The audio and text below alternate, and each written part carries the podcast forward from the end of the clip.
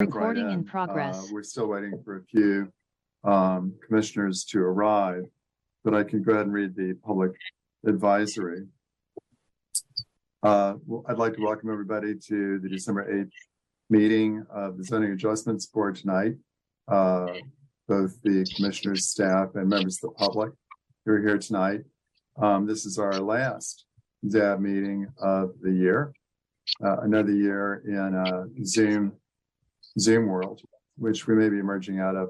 I've heard rumors next year, so we get to actually see each other in person.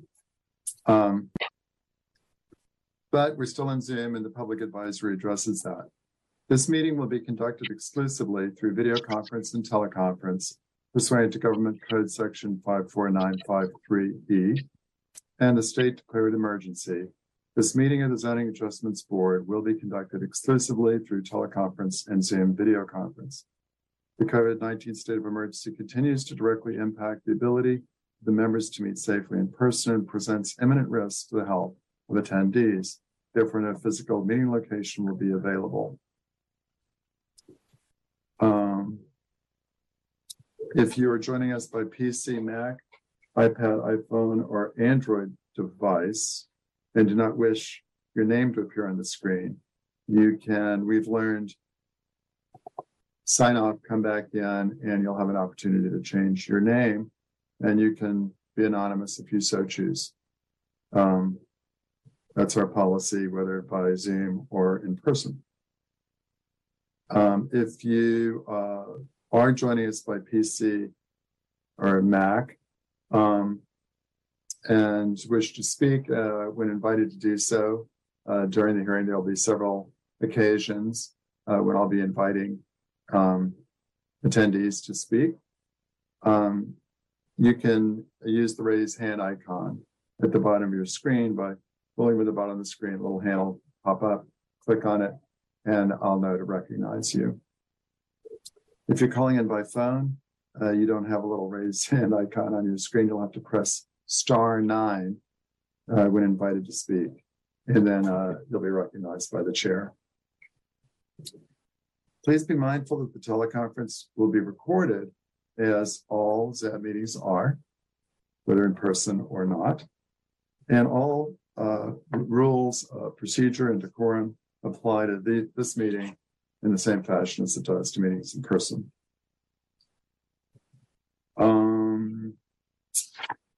That is, I think, the full extent of the required reading. And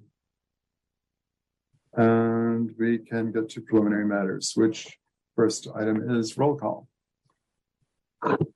And I'd like to take the opportunity to welcome the newest commissioner who will be saying yes to the roll call, Cecilia Venapara, Kate Harrison's appointee. It's wonderful to have you here, Cecilia. And maybe when we do roll call, you can take the opportunity to say a few words about yourself and introduce yourself to the commission and the community. So if you'll take roll call, Smith, that would be great. Okay, great. When I call your name, please indicate if you are present and if you have any ex parte disclosures. Board Member Trigu? Present, no ex parte. Duffy? Present, no ex parte. Gaffney? Present, no ex parte. Thompson? Present, no ex parte. Lunapara? Present, no ex parte. Thank you. Hi, everybody. I'm Cecilia. I'm a third-year urban studies major and history minor at UC Berkeley. I was appointed by Kate Harrison, and I'm very, very excited. I'm really interested in zoning and housing, and I'm really excited to work with all of you. Thank you so much for this opportunity. Well, thanks for giving your limited free time as a student to this board. It's a big responsibility, land use policy in the city, and not an easy job. So I really appreciate you joining us, Cecilia. Thank you. Thank you so much. Vice Chair O'Keefe? Present, no ex parte. Chairperson Khan? Present, no ex parte. Kim? Present, no ex parte. Nice to meet you, Cecilia. And Sanderson? Present, no ex parte. Thank you. Okay, that concludes our roll call and ex parte communication. We now come to the section where the public is invited to speak on non-agenda items. These are items that are not actually on the calendar for consideration tonight. Issues of general interest or of particular zoning board interest that you may want to address to this commission tonight. So I'd like to invite people to raise your hands if you're interested in speaking on an item which is not on the agenda tonight. You will have an opportunity to speak on all the items on the agenda. And I don't see any raised hands. So I assume everyone is here to speak on agendaed items. Very good. We'll close out the public comment then on non-agenda matters. And we come now to the consent calendar.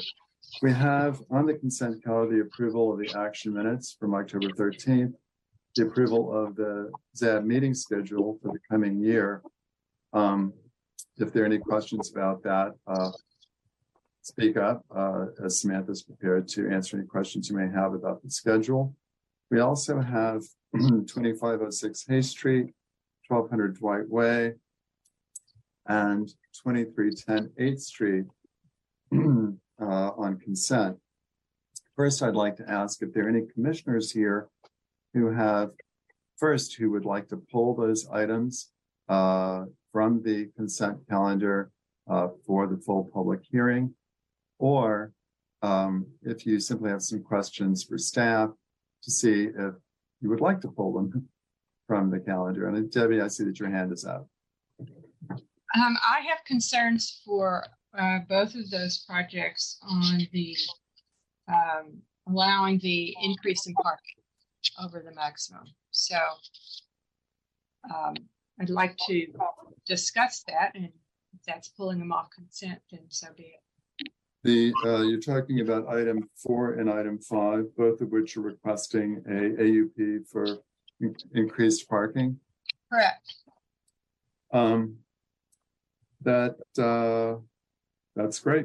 We'll yank them from the consent calendar, and that'll give us an opportunity to discuss the AUP in particular. That's your particular interest, correct? Yeah, right. Okay. That's great. If there's no objection to 2506 Haste, I'll then put it to the attendees whether anyone wishes to speak on that item, 2506 Haste. You will have an opportunity to speak on the other two, which we have removed from consent. Raise your hand, please, if you would like to speak on 2506 Haste Street. I don't see any hands raised from the attendees or from the commission here. So do I have a motion for approval of items 1, 2, and 3? Igor and Kimberly, in that order. Yeah. I move the consent calendar, which for the record will include approval of action minutes from October 13th, next year's SAB meeting schedule, and a continuance on 2506 Haste. Thank you. Kimberly, your hand was up next. Yeah, I'll second that. Thank you for the second, Kimberly. Shoshana? Yeah, I just wanted to get a comment in before we vote. I want to register my yearly objection to the calendar, which talks about Chinese New Year. And while I'm no expert, it's not my culture. My understanding is that the proper and that more inclusive term is Lunar New Year. And it annoys me a lot that our city documents always say Chinese New Year. So I just wanted to say that. I'm still fine with the calendar, but my objection must be recorded. Thanks. Maybe one day you won't have to object anymore. I doubt it. Keep objecting, and we'll see what happens.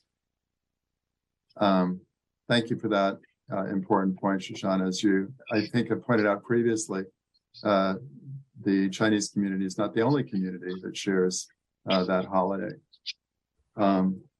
So we have a motion and a second. If there's no further discussion, I'd like to take a voice vote. Okay. Board Member Trigu? Yes. Duffy? Yes. Gaffney?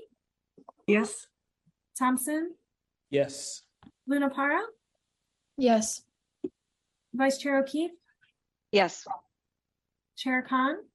Yes. Kim? Yes. And Sanderson? Yes. Great. Well, this, thank you very much for that. Items 1, 2, and 3 pass. That means a continuance of 2506 Haste, and it means that we can now have a public hearing on 1200 Dwight Way. I'd like to note for the record and for the commission here that the concern, the reason that 1200 Dwight Way and item 5, 2310 8th Street were pulled is because we have before us on both of these projects, correct me if I'm wrong, Samantha, AUPs, in addition to this, the standard use permit, to actually increase the parking over the maximum allowed based on the action of council. I think it was just last January. So this is the first time we're seeing these AUPs. There's specific requirements for the AUP findings to be met. And Debbie is asked to pull these so that we can have an opportunity to discuss these items. I think that's a wise move on your part, Debbie, because we need to familiarize ourselves with these issues as a commission. And this is an opportunity where we have 2 of these projects, the first 2 we've had with that AUP. I would like to advise the applicant that no one on this board is contesting the use permit, and that my understanding is that we can approve the use permit and still have the option of approving or not approving the AUP. Is that correct, Samantha? That is correct. So this public hearing, I would like to focus all of the discussion, if we could, out of respect for the many attendees we have here for item, I believe, number 6, really try to focus on the AUP issue. With that, Nilou, are you the staff person for the? Yes. For the, yeah. Hello. I know you have to do your usual drill, so go ahead and go through the whole thing. But in discussion here, I'd like to really try to keep it to the AUP question. And Nilou, if you can expand on the AUP in particular, I think that'd be most beneficial to the commission tonight. Okay, I have a very brief presentation, and I do address the AUP for the parking. Thank you. Good evening. My name is Nilou Karim Zadegan, land use planning staff. The project before you is at 1200 Dwight Way. It's a use permit to demolish a single-family dwelling and a detached garage, and to build 2 two-story single-family dwellings and 2 parking spaces. The subject lot is located in the restricted 2-family residential district, or R2. The zoning permits required are a use permit to demolish a dwelling unit, a use permit to add 2 new single-family dwellings, an AUP to reduce the required rear setback, and an AUP to add excess parking. Full analysis for each required finding is included in the staff report that has been provided to you. And the summary of these points are that the project is consistent with the purpose of the R2 district and is compatible with the residential character of the neighborhood. This project would replace the 1 dwelling proposed for demolition with 2 new dwelling units. Therefore, findings to approve the demolition of the dwelling units are satisfied. Sunlight, air, and view impacts to surrounding properties due to this project would not be detrimental. An AUP to reduce the rear setback to 16 feet, where 20 is required, is requested. The existing garage on the subject lot only provides a 4-foot rear setback, and the proposed rear dwelling would improve the building separation between the proposed project and the neighbor properties to the south. As far as the parking AUP, an AUP to exceed the one maximum allowed parking is requested. 2 is proposed. Based on the applicant's statement, the need for parking for multi-generational household cannot be met by the existing transit service or the available on-street parking. So staff recommends approval. Because of the project's consistency with the zoning ordinance and the general plan and its minimal impact on the surrounding properties, staff recommends that the zoning adjustment board approve this use permit subject to findings and conditions. And the applicant team is here for any questions about the parking or any other questions. Thank you.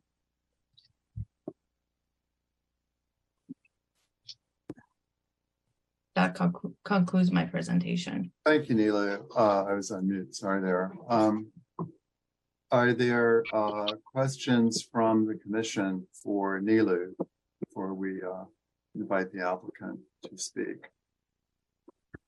Do you want to save questions on the parking findings till after the applicant? No, actually, I'd like you to ask Nilou now if you have any questions today. Okay. This is a new standard to me, so I had to go back and do a fair amount of research. I'm still learning how the new zoning ordinance flows. And so it seems that we're for parcels with 2 or more main buildings, I mean, 2 or more dwelling units, not including ADUs, the parking standard is 1/2 space per unit. That's a maximum. So the AUP would allow them to go over that and have right. 2 spaces, 1 for each of the units. When I read their explanation, it's the same for both projects, which are not the same projects. I mean, the one project has a larger building and a smaller one, and the other project has basically 2 medium-sized units. I'm sorry, I can't hear you, Debbie. You faded out just now. Oh, so I got that it's the same argument for both projects, so yeah. They are different projects. Okay. So I don't see how we can. I mean, the argument about it can be set up for multi-generational housing. That would be true for any parcel that had 2 single-family homes on it, and so, you know, and the idea about the driveway being too long. I just, you know, I know of too many parcels with two units on it that they don't have 2 parking spaces and they walk down the driveway. So I don't buy the rationale that the applicant provided.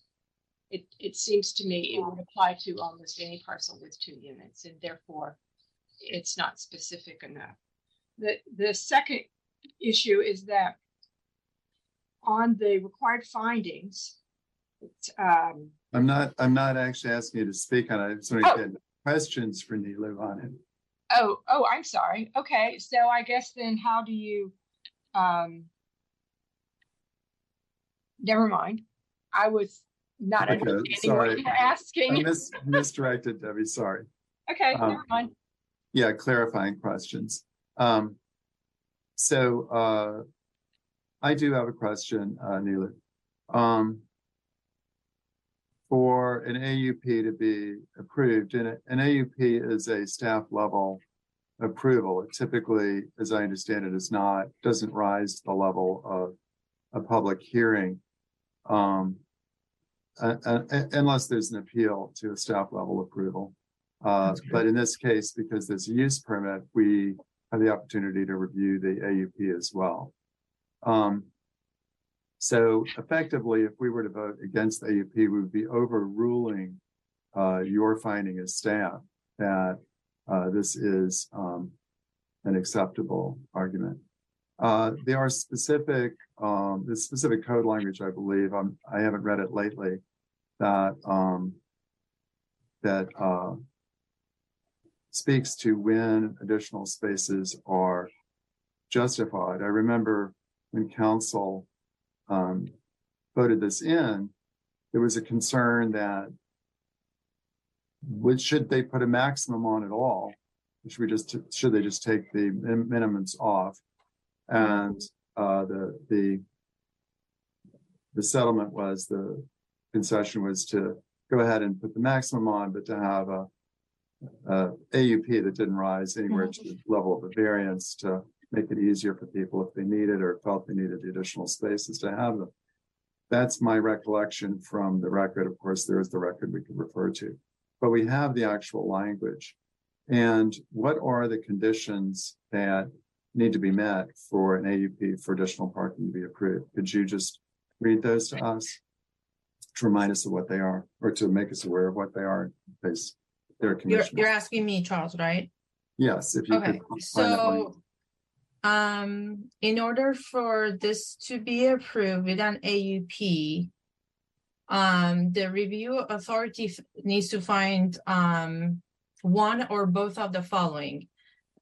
A is trips to the use or uses to be served, and the apparent demand for additional parking cannot be satisfied by the amount of parking permitted by this section, by transit service which exists or is likely to be provided in the foreseeable future, or by more efficient use of existing on-street and off-street parking available in the area. That's A. And then B is the anticipated residents of the proposed projects have special needs or require reasonable accommodation that relate to disability, health, or safety that require the provision of additional off-street residential parking. Yes, and my recollection is the second item was entered specifically at Susan Wengraf request, because particularly in the hills, there are elderly people that may not have the ability to get to grocery stores unless they've got an automobile available to them. So it was specifically, I think that's why we're hearing the intergenerational mention here. And Debbie, it does point out that either one of these is acceptable, not both are necessary. So my memory is the intention was for this to be a broadly interpreted, not narrowly interpreted provision, but if this commission finds it's being too broadly interpreted, we should speak to that when the time comes. Igor, you have your hand up. Actually, Samantha, you had your hand up first. Why don't you go ahead, and then you, Igor. Yeah, I just thank you, Charles, or Chair Khan. I just wanted to clarify that when a project requires use permits and AUPs, that ZAB is the review. We are the judiciary function. Yeah, okay, so it's no longer a staff level decision. So your decision doesn't change or override staff's. Yeah, thank you. In other words, if they applied for the use permit without the parking and we were to approve it, and then they were to apply for a additional space under an AUP, that then later on, that would have been a staff level decision. I think it might require a modification to the use permit, actually. So okay. I think it would still come. My understanding is it would probably still come back. Okay. Igor? That's interesting. Well, I wanted to comment. We may want to, this is the first time I've seen this condition or proposed condition in place as well. But if we create a situation where we approve something with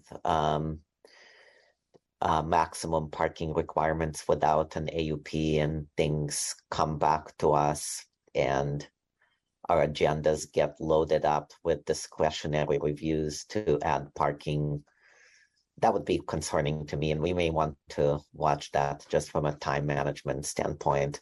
My question is actually on the second criterion.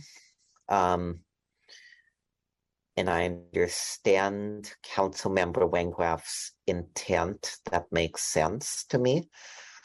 But how would that square with situations like the ones we have here, and the ones we're probably going to continue to have, where we don't know who is going to be living there? potentially one, at least one of the units, maybe both, could be rented out. And we have no information on who would be occupying it now or in the future. Good point. Why don't we go ahead and give the applicant a chance to do their presentation? They may have some answers for you on this, I don't know, but it is an interesting question that we have before us. Is the Nilou, can you? Who's, okay, I see it. L Mash. I've sent names and emails to Brian if he can. Yeah, so it is 1200. It is, the applicant is Lena Mashhadi, and then the owner June Yo and Sheldon. So Layla is the designer on the project, and the owners are here as well. Okay. Well, Layla has raised her hand. Yeah, there she is. Yes. So Layla, please make your presentation. As you can hear, the biggest concern that we're discussing right now is the parking. So if you could focus, your discussion to that point, that'd be great. And I believe you have all of 5 minutes. You probably won't need them to present. I'll put a timer up right now. Yeah. Hi, everyone. So I'm Layla. I work with John Newton, who's the designer and the applicant for this project. As you can see, as we have already talked about, the scope is to build 2 new homes, demolish the existing home and detached garage in the R2 zone. So the existing garage provides 2 spaces, and there's one existing house, which is kind of dilapidated. So we're tearing that down and building 2 new. We believe we designed 2 attractive homes that, have their own parking space, their own private yards. Dwight is a pretty busy street. And there is just hard to find parking there along the street.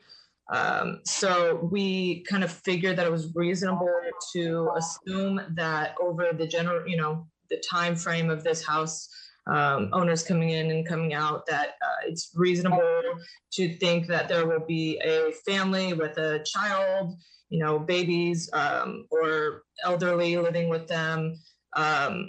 It's over 90 feet from the back house to the street, and then add finding parking in that. That is a very long walk, can be a very long walk for someone with children or someone who is elderly. So, we thought it reasonable to propose 2 parking spots, 1 for each unit. And it is kind of interesting to see also that it is, the existing house does have that detached garage with 2 parking spaces. So we're not adding any more than already was there previously. So about the parking, that's pretty much all I can say about that. It's a busy street, hard to find parking there. There is a little bit of safety concerns just having to park down the street, walk across the street on a busy street like that. Like I said, pretty far away from the street. The house in the rear is pretty far away. I think that's pretty much all I have to say about the parking, but so I think that's all I have to say. But if you guys have any questions about that or anything else about this project, I'd be happy to answer. Thank you. Thank you for your comments and the explanation. Much appreciated. I see, Igor, your hand's up. If anyone has any questions, this is an opportunity to ask of the designer. Igor? Sorry, this is actually for staff, just confirming that both projects, I know we're only talking about one of them right now, but both projects have a condition that residents would not be eligible for preferential parking.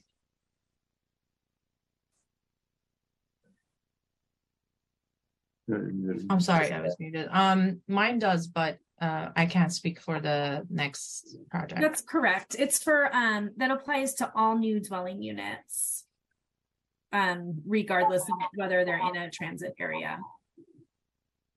Thanks. And is that mandated by counselors? That it's just a staff policy, Samantha? No, it is in the BMC in Title 14, maybe. I'll find the reference for you. Okay. I think it might list the code section, but it is in the code. I'll find it for you. Thanks. Debbie, your hand is up, and then you, Igor. You're muted. Yeah. I had a question about the driveway on the first, on the, which are we talking about, one project or the other right now? What's the question? I'm sorry. So the question is the width of the driveway on 1200 Dwight Way. It seemed to be too narrow to be approved by Public Works. So it's 11 feet wide. It includes the 2 feet landscape strip, and then the 9 feet should be enough for the driveway. Yeah, 10 is the standard. Yes, but I didn't. Okay, I read the plans as saying it was 8 feet 5 inches, and then you take the 2 foot landscape strip, and you had 6 feet 5 inches. So I'm looking at 1200 Dwight Way. Sorry, I can't hear you. 1200. I'm looking at 1200 Dwight Way. Okay. Is that the same project you're on? Yes, that's the project we are on, and I'm the project planner for it. And the driveway width looks like it's 11 feet, and then it goes down to 8 feet and 5 inches. So I'm talking about the driveway for the back rear, the rear building. Yeah, if I think I could clarify this, Debbie. If you refer to sheet A1.2, you'll see an elevation of that property. And there is a bay window that projects into the parking right-of-way, but it's on the second floor, well above the height of the parking. Correct. I saw that. Well, maybe I can't read the plans, but it looks like... The actual drive, the asphalt part of the driveway is 9 feet wide, and then there's a 2 foot planting strip, which you can count as part of the required width, because obviously you're not going to be brushing up against the property. The parking and driveway standards require an 8 foot driveway width. When serving 1 to 3 cars, it's 8 feet wide, 0 to 30 feet, and then 9 feet wide, 31 to 60 feet.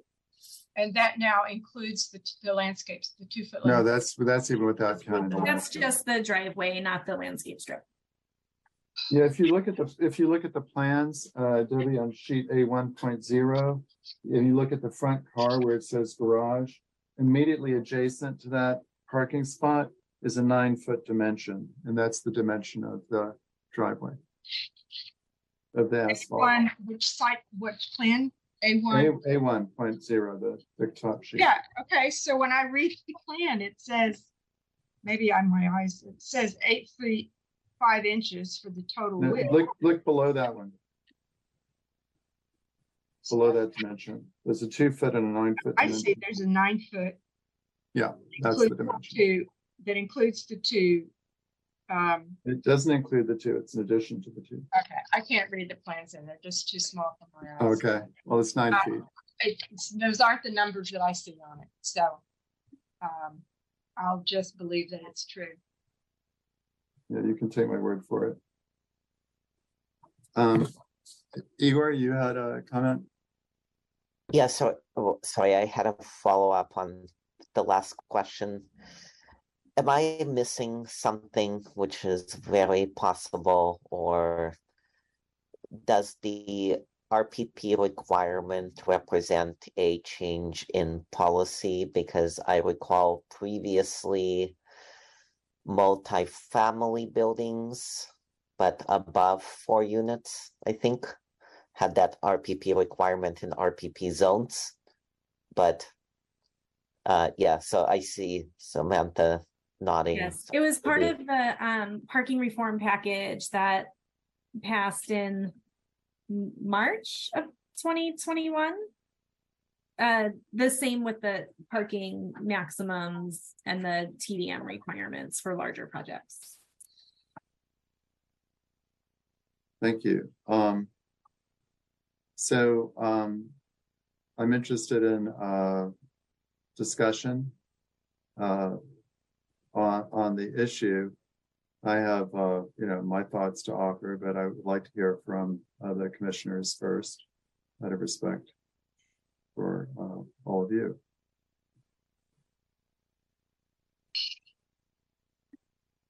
You're the one who had the initial concern, Debbie. So why don't you speak up? Okay. So I haven't read this parking reform package, but I will soon as tomorrow. But the requirements to expand it has that the trips to the use or uses to be served can't be satisfied with the amount of parking or the transit service. So these are projects that are within a certain distance of transit. It's not all the parking, all the parts of the whole city. I understand it. That's not correct. Please correct me. So, and the apparent demand for additional parking cannot be satisfied. And then the discussion is about whether it's, multi-generational housing or people are disabled. I'm with Igor that I don't quite understand how we can make a finding about paragraph B, because we don't know who's going to live there. And even if they're elderly, like my 98-year-old mom, she's in a wheelchair. She's not driving. So there's lots of variety of situations that affect every single family home in the city. And when there's two on a lot, we're being asked to treat that parking requirement differently. So I guess the argument to exceed doesn't seem to me to match the required setback. I mean, the required finding. If what we want is just to sort of say, all right, let's just realize that every single family home is going to want a parking space, then we can set that policy, but that's not what the ordinance says. So given that this is the first time, it's an opportunity for us to establish. Yeah, I appreciate you raising the opportunity because, in effect, we're establishing a precedent here, and we need to be mindful of that.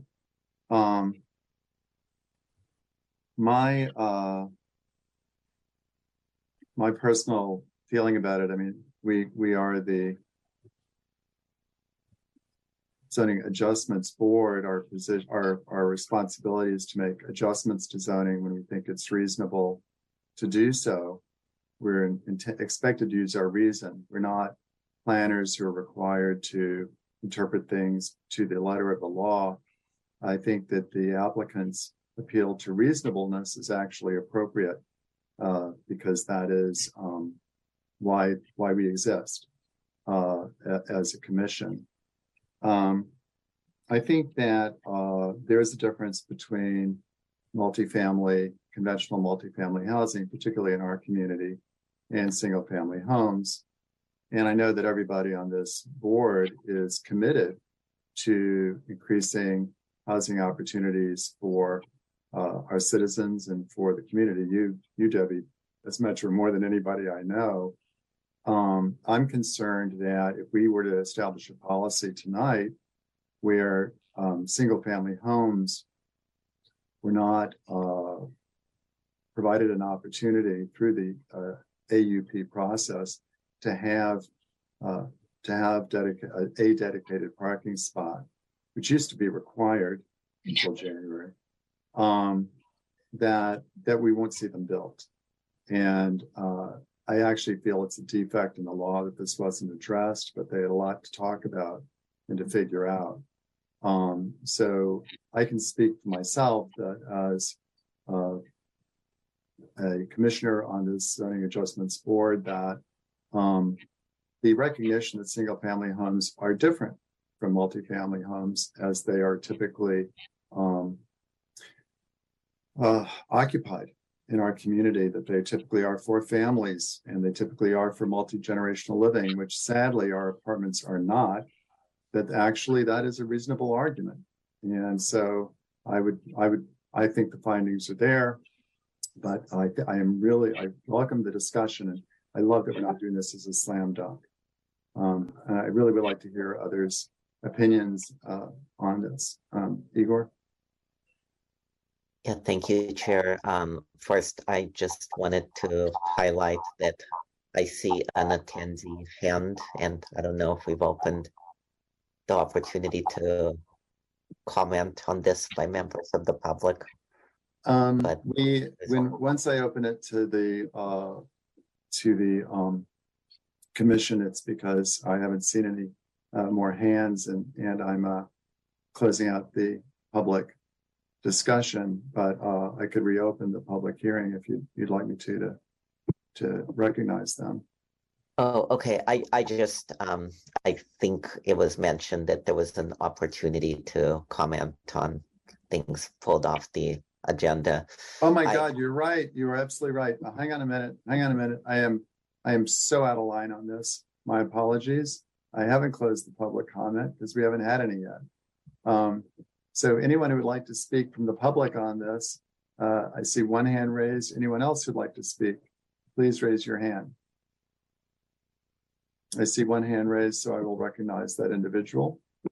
Motorola Moto G Stylus is the acronym.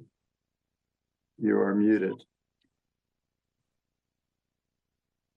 You need to, there you go. I just want to know what the cross street is on that zone.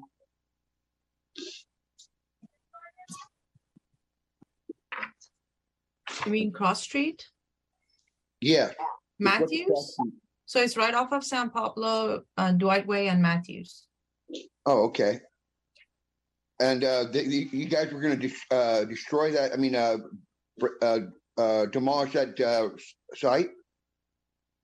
We're not doing it. But the applicant would like to demolish the building and build two buildings there. Oh, okay. I guess you were talking about the there's no parking or nothing like that area right there. So I was just saying, want to know what cross street it was. You know, maybe like the one lady was saying that they had to go park down the way there. But I just was just wondering what cross street it was. Thank you. Okay. Thank you. Thank you for joining us. So I will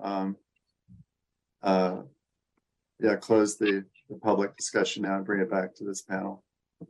Thanks so much, Igor, for reminding me of my duty. Duty is you're welcome, literally.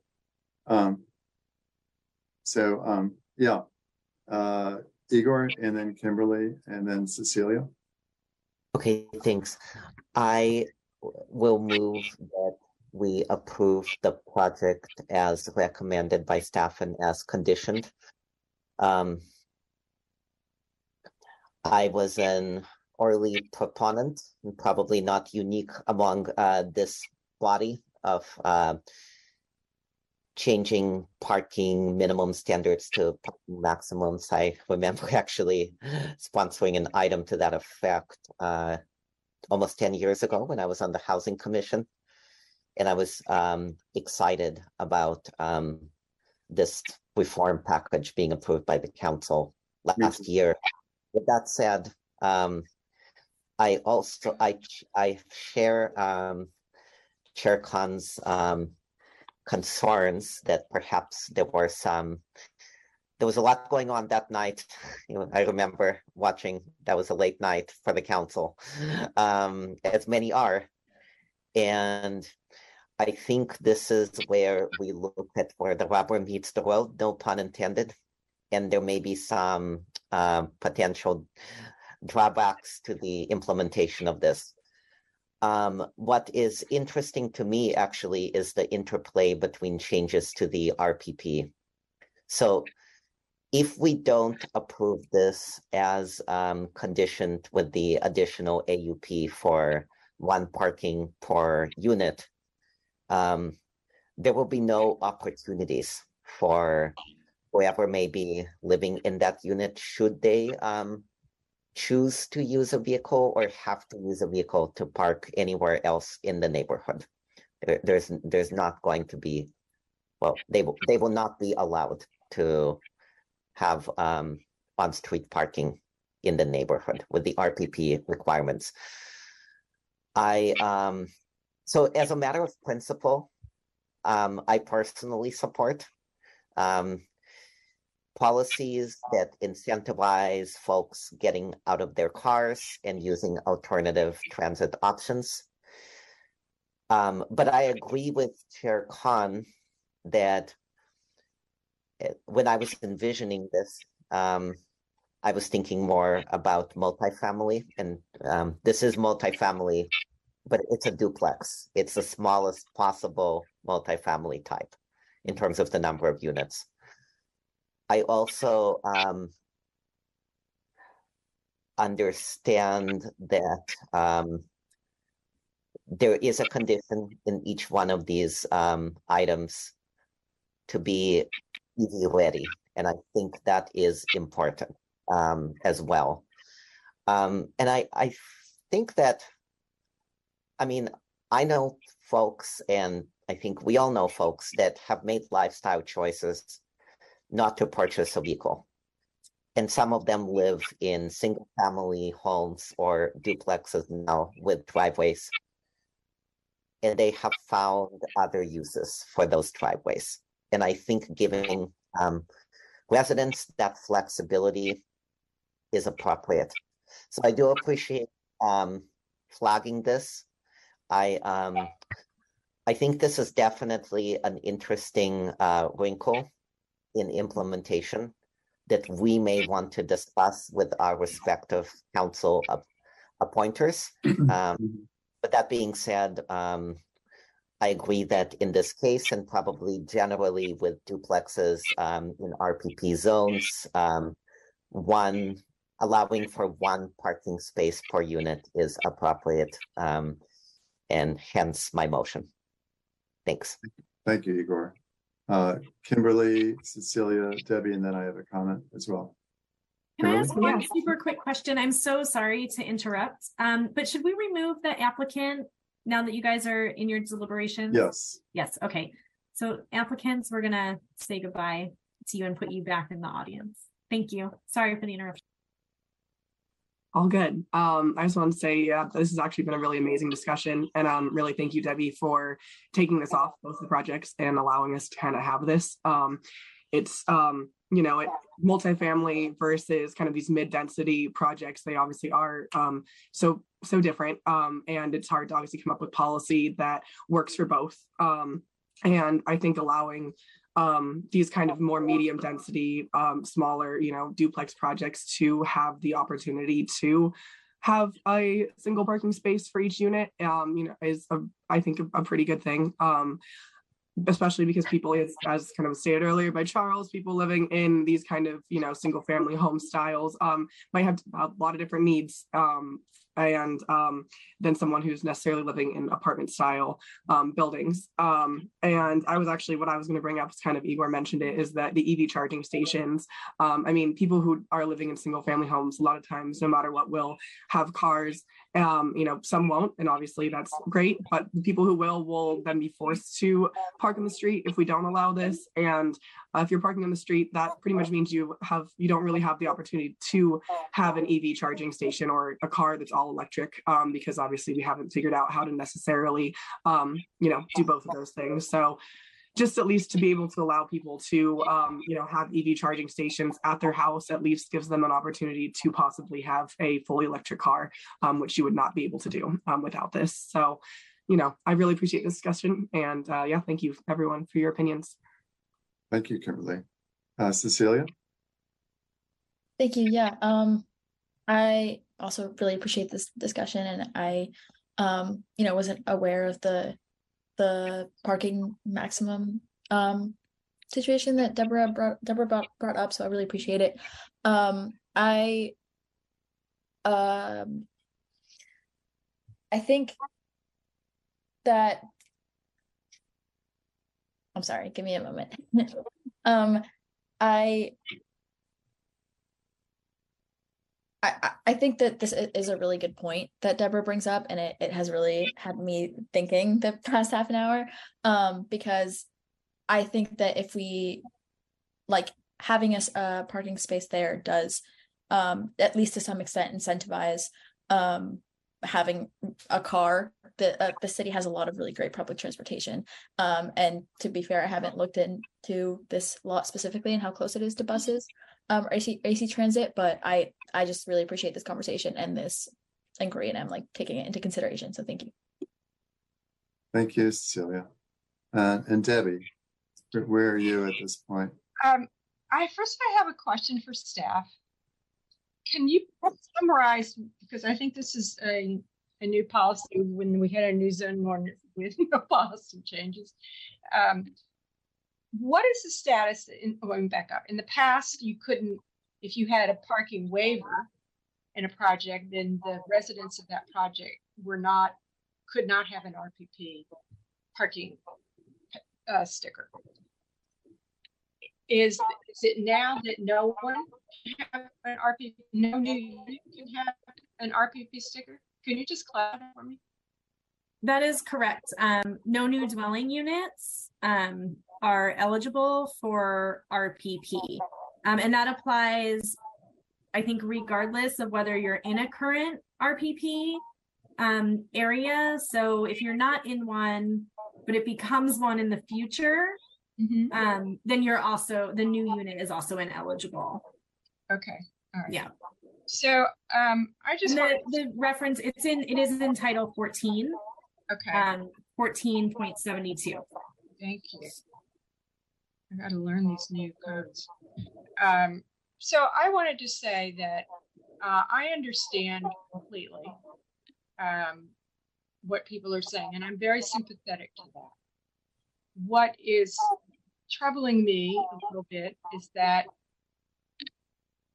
we're in a new world with handling demand for parking, with the restrictions for any new dwelling unit in restricted from using RPP. That's a major shift, because in this case there was no waiver, and this requirement for the 0.5 standard is applying where you're a quarter mile of a major transit stop.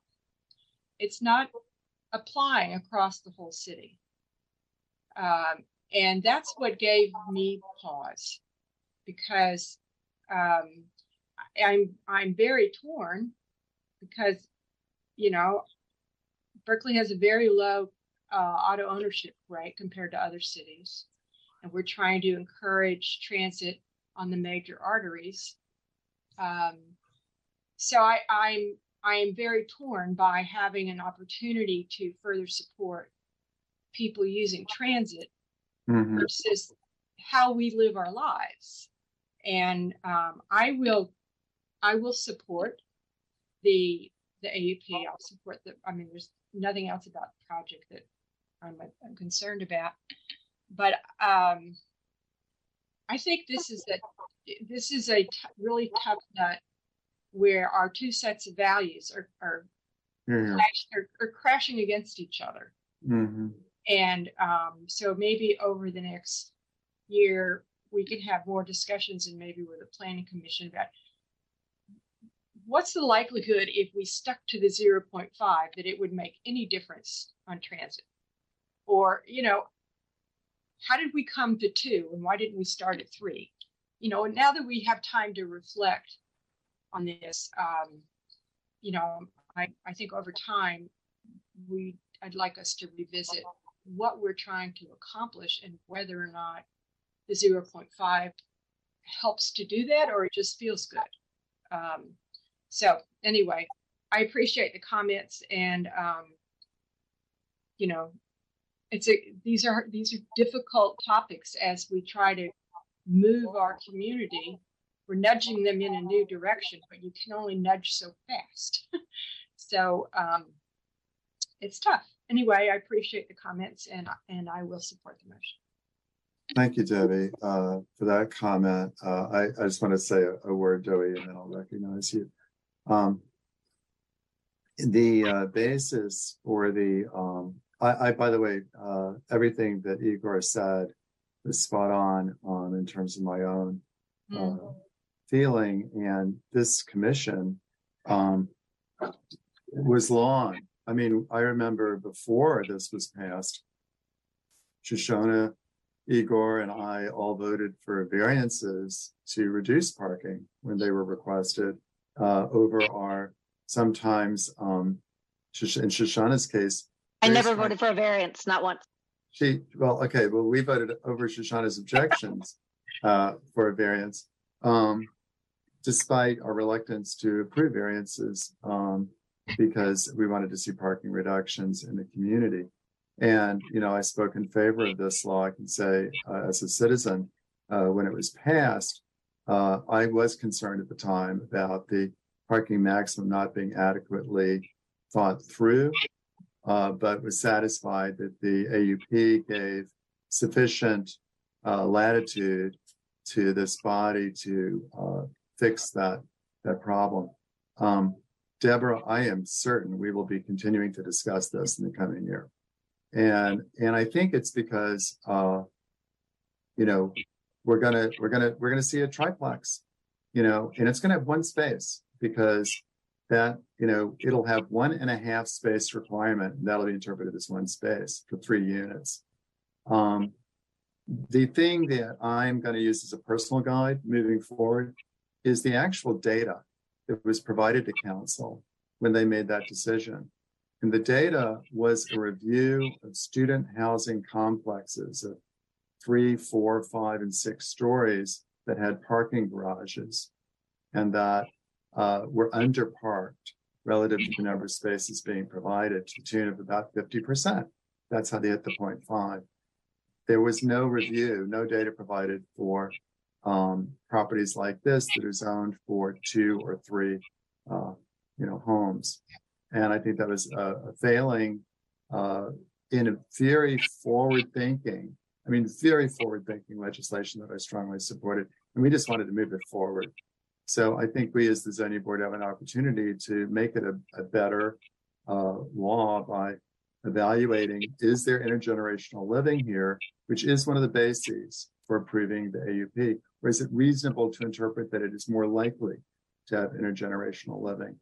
I know intergenerational living, Debbie, is one of your leading concerns from many conversations we've had. And, you know, I'm looking after my 94-year-old mother now. And when she has a health crisis, we need a car to get her somewhere, and we need a parking space for the car if there's no parking allowed on the street for that car.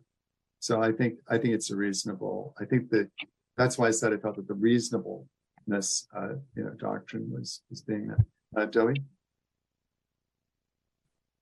Actually, Chair, I think you covered a lot of things that were really relevant and important. And I'll just lower my hand. Thank you. Okay, I don't see any more hands up. Cecilia picked an interesting meeting to come to. This is. We don't usually have sort of policy questions like this in front of us. So I think we could take a vote, Samantha. Do we have a motion? Do we have a second? I'm happy to second. I think we had a second. We had a second. Okay, very good. And is this on 1200? Or do we going to do both? Right. Yes. I'm sorry, I missed the second. Who was that? Igor made the motion. I think I did. I can't really. Okay, I can't remember if I said it out loud or not. I just in my head. Cool. Yeah. I second it. and the motion is to approve the use permit as described by Nilou, by staff. Okay, so vote to approve the use permit for 1200 Dwight Way. Board member Trigub? Yes. Duffy? Yes. Gaffney? Yes. Thompson? Yes. Lunapara? Pass. Come back to me. Vice Chair O'Keefe? Yes. Chair Khan? Yes. Kim? Yes. And Sanderson? Yes. So you should come back to Lunapara. What did you? I thought you said yes. Oh, you said yes. I'm so sorry. Yes, it's okay. Yes. Thank you for catching that. Thank you. Thank you for your votes. That was unanimous, and we'll continue the discussion in just a minute on the next project. Yes, you had your use permit, 1200 Dwight Way. And with that, we can open the next similar item. Hopefully, we can review this more quickly, and that the issues are, as Debbie pointed out, are they similar issues, Debbie, in your estimation? Yeah, I mean, it's the same text, the same explanation. So it's a 2-for-1. Would you, since you were the commissioner who asked to remove this from consent, would you be willing to consider returning it to consent and voting for it? Sure. Okay, out of sequence. Thank you. If no one has any objection to returning it's 2310 8th Street, I believe. Is that right? I want to get my address correct.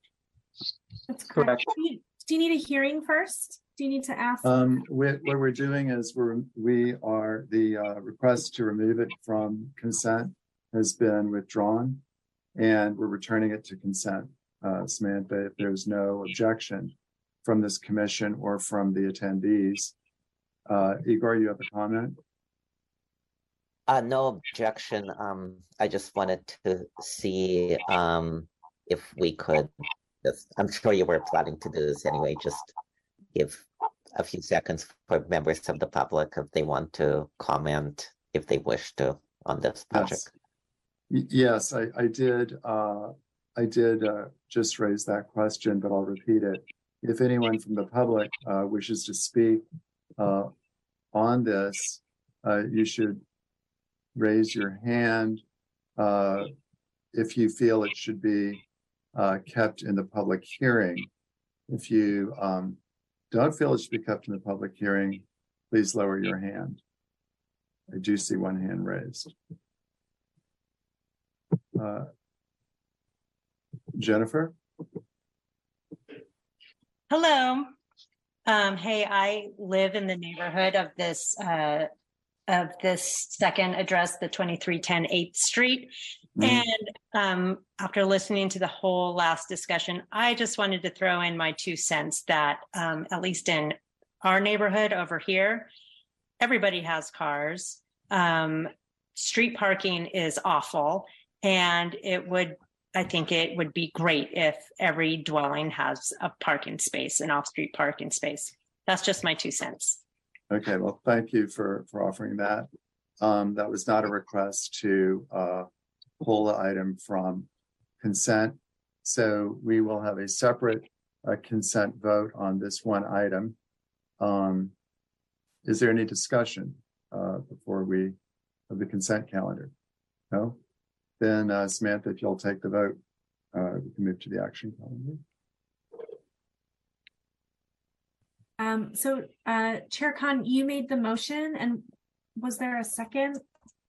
I moved to put it back on consent because I had pulled it off of consent.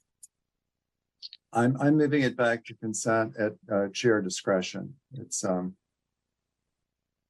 because the individual who asked to have it removed withdrew the complaint. Okay. So we now have a consent calendar. Oh, I see. We need a motion to approve the consent calendar. Okay. Yes. I'll make a motion to approve the consent calendar, which now has just the one item, 2310 8th Street, on it. And I would like a second. I'll second. Thank you. Cecilia seconded. Good. Okay. That's great. Your first motion, Cecilia. All right. So we have a motion. We have a second. Let's take a vote. Okay. Board Member Trigu? Yes. Duffy? Yes. Gaffney? Yes. Thompson? Yes. Lunapara? Yes. Vice Chair O'Keefe? Yes. Chair Khan? Yes. Kim? Yes. And Sanderson? Yes. Okay, so thank you very much for that. And Debbie, thank you again for raising our awareness on this new issue that we need to continue to figure out. That brings us to, so the 2310 8th Street use permit is approved, which brings us to the action calendar, 2000 San Pablo Avenue, public hearing to allow the retail sale of beer and wine for off-site consumption. Where are we in terms, we're okay in terms of captioner break. Okay. So the planner for this, Samantha? That is Russell.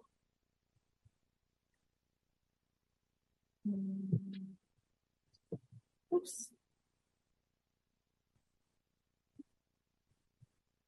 Should be coming over. I have a really long delay for some reason. Did he come over? Yes, there is Russell Rowe.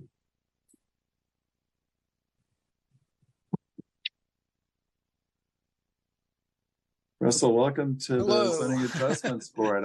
Have you presented to ZAB previously? I have not. Well, welcome. It's great to have you here. Welcome to the crew. Thank you. Thank you so much. Okay, so you can hear me and see me now.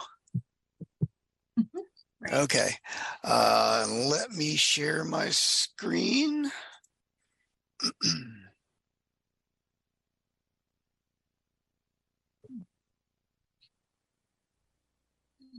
Okay, are you able to see my cover page? Yep. I'm not hearing anything from all of you all of a sudden. Yes. Okay. We're all muted. Okay, great. Thanks. Watch our thumbs.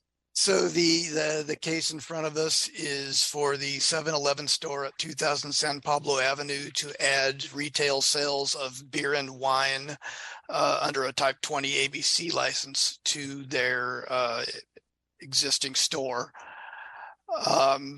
Just briefly, the background is the 7-Eleven has been there for just about 10 years. It was approved by ZAB in February of 2013. And at the time, they did not propose alcohol sales, and there was a condition on that use permit to that alcohol sales were not allowed. So 7-Eleven is coming back now about 10 years later to add beer and wine. The 7-Eleven is at the southwest corner of the intersection of San Pablo and University Avenues.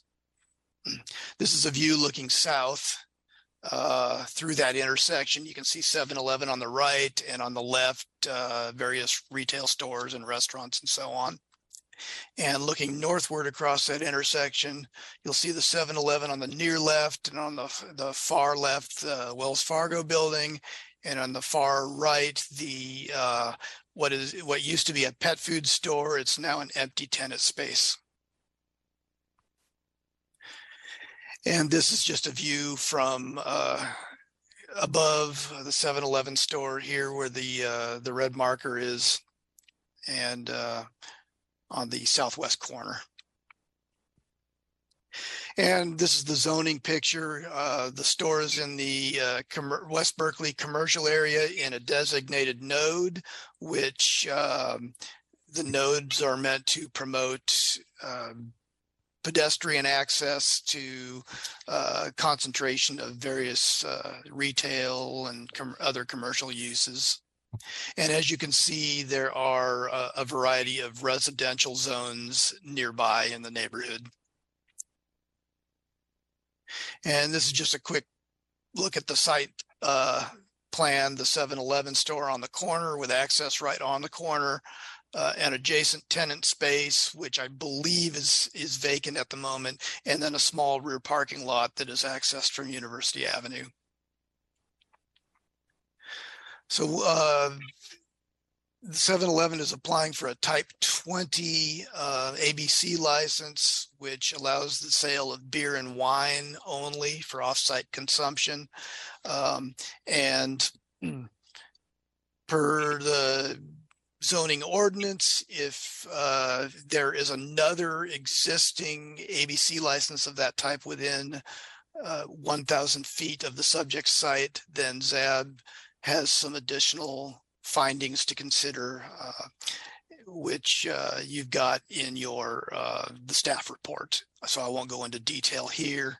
The one Type 20 that does exist is the Spanish Table grocery store or market on San Pablo Avenue. I did also want to point out that there is also a Type 21 license at St. Helena Liquor on San Pablo Avenue. And I'm pointing this out because it's a very similar license type, but with the addition of the sale of distilled spirits. So those are the two kind of similar type licenses within 1,000 feet of the subject site. As is typically the case with alcoholic use beverage use permits, the police provided a letter with their commentary on the project. And in their letter, they pretty much just said two things. They had some concern about existing crime in the parking lot diagonally across the intersection. That would be next to that vacant store that used to be the pet food store. And but then they said they recommended that 7-Eleven ownership and staff develop a relationship with the area coordinator and other police officers in order to address any concerns with the proposal. There was a fair amount of public comment. The comments in favor were in the form of petitions supplied by the 7-Eleven franchise owner. There were 267 signatures in favor of the beer and wine sales, primarily because they thought it was convenient while they were buying groceries and other things at the site. And then we received 22 letters and emails from neighbors opposed to the project because of existing crime in the area and people sleeping in doorways and alcohol consumption on the streets and related litter. And they are concerned that the 7-Eleven selling will increase these problems. ZAB, in order to approve the proposal, ZAB has to find the typical findings of non-detriment and find that it's consistent with the general plan. And as I mentioned before, additional findings of convenience and necessity because there is another similar license type within 1,000 feet. Staff's analysis just basically consisted of these points that the sales of beer and wine will not be the store's primary use. It would contribute additional tax revenue to the city. The project is consistent with the CW zoning area, which allows the sale of beer and wine, and that the site is not within 1,000 feet of any public park or public school. And then finally, if staff voted to approve, we would have the standard, alcoholic beverage conditions, as well as several conditions that were proposed by the applicant. And those include they wouldn't sell malt liquor or fortified wine products. They would not sell single bottles or cans of beer. The display area for alcoholic beverages would be no more than 10% of the total sales floor area, that they would have digital cameras monitoring the alcohol sales, that when alcoholic beverages were not available for sale during those hours, they would lock the refrigerators. And then finally, while the store is open from 5 a.m. to midnight, they would limit alcohol sales from 8 a.m. to 8 p.m. So that was their proposal. And I can answer any questions if anybody has questions.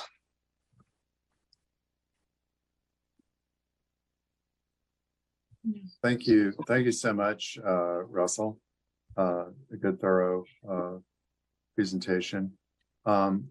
Questions for Russell before we invite the applicant to speak?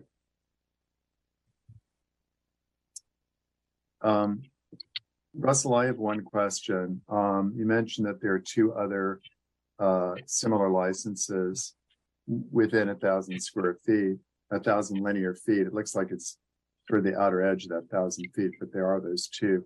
You said that there were certain findings that we needed to make as a commission, or that you needed to make and recommend we support in order to find in favor of this application. Could you outline that a little more specifically for our benefit? Yes. Excuse me a moment. And if you could direct us to the page, is it the other findings on page 5? Page I am going for that right now. I'm sorry. And that should be under findings.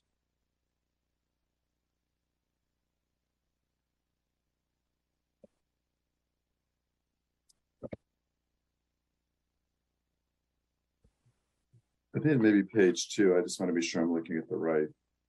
Under findings and conditions, page 2 of 5, attachment number 1.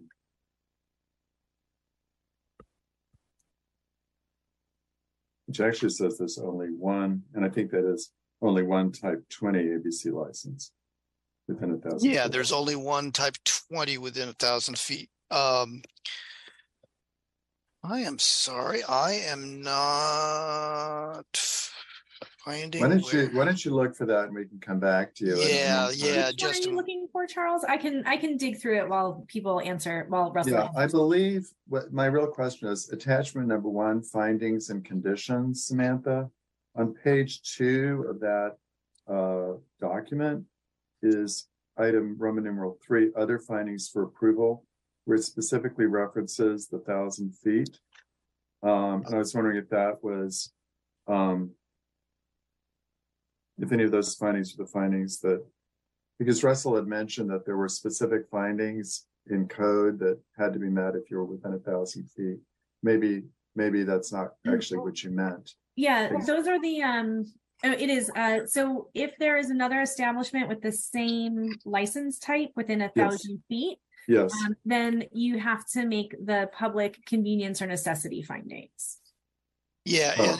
and those are the findings. These are the findings that are listed. So under Roman number 3, number 1, that those are the findings that ZAB has to consider. I see. I get you. Okay, thank you for that, Russell, and thank you, Samantha. Debbie, you have a question? No, I just was saying that page 7 of the staff report goes through what the required findings are in the staff analysis. Okay. And page 7 of staff report. Okay. Staff report under issues and analysis. Oh, beautiful. Okay. Yeah, I'm not as up on all this as people like Igor tend to be, who really reads it more closely. Thank you. Okay. Very good. Then let's bring in the applicant. Oh, Joey, first question. Yes, thank you. To the applicant, I had a question about how you collected the signatures in favor and how you recorded opposition from the community. Could you go more into detail? We haven't heard from the applicant yet, so why don't you hold your question till after we hear from them, and then you can ask them. Oh, I'm so sorry. Right, this is staff presentation. Yeah, Russell just did the staff presentation. Sorry about that. Thank you. Yeah, I made a similar mistake myself earlier tonight. Okay, very good. So we have a caller who called in from a 415 number, and you're the first. Are you the applicant? Russell, do you know who the applicant is? I believe Motorola. If you're the applicant, please raise your hand if you wish to speak. And if you're not the applicant, put your hand down because it's not time to speak yet. Is Ryan Kroll the applicant? Yeah, that should, Ryan Kroll would be one, at least one of the applicants.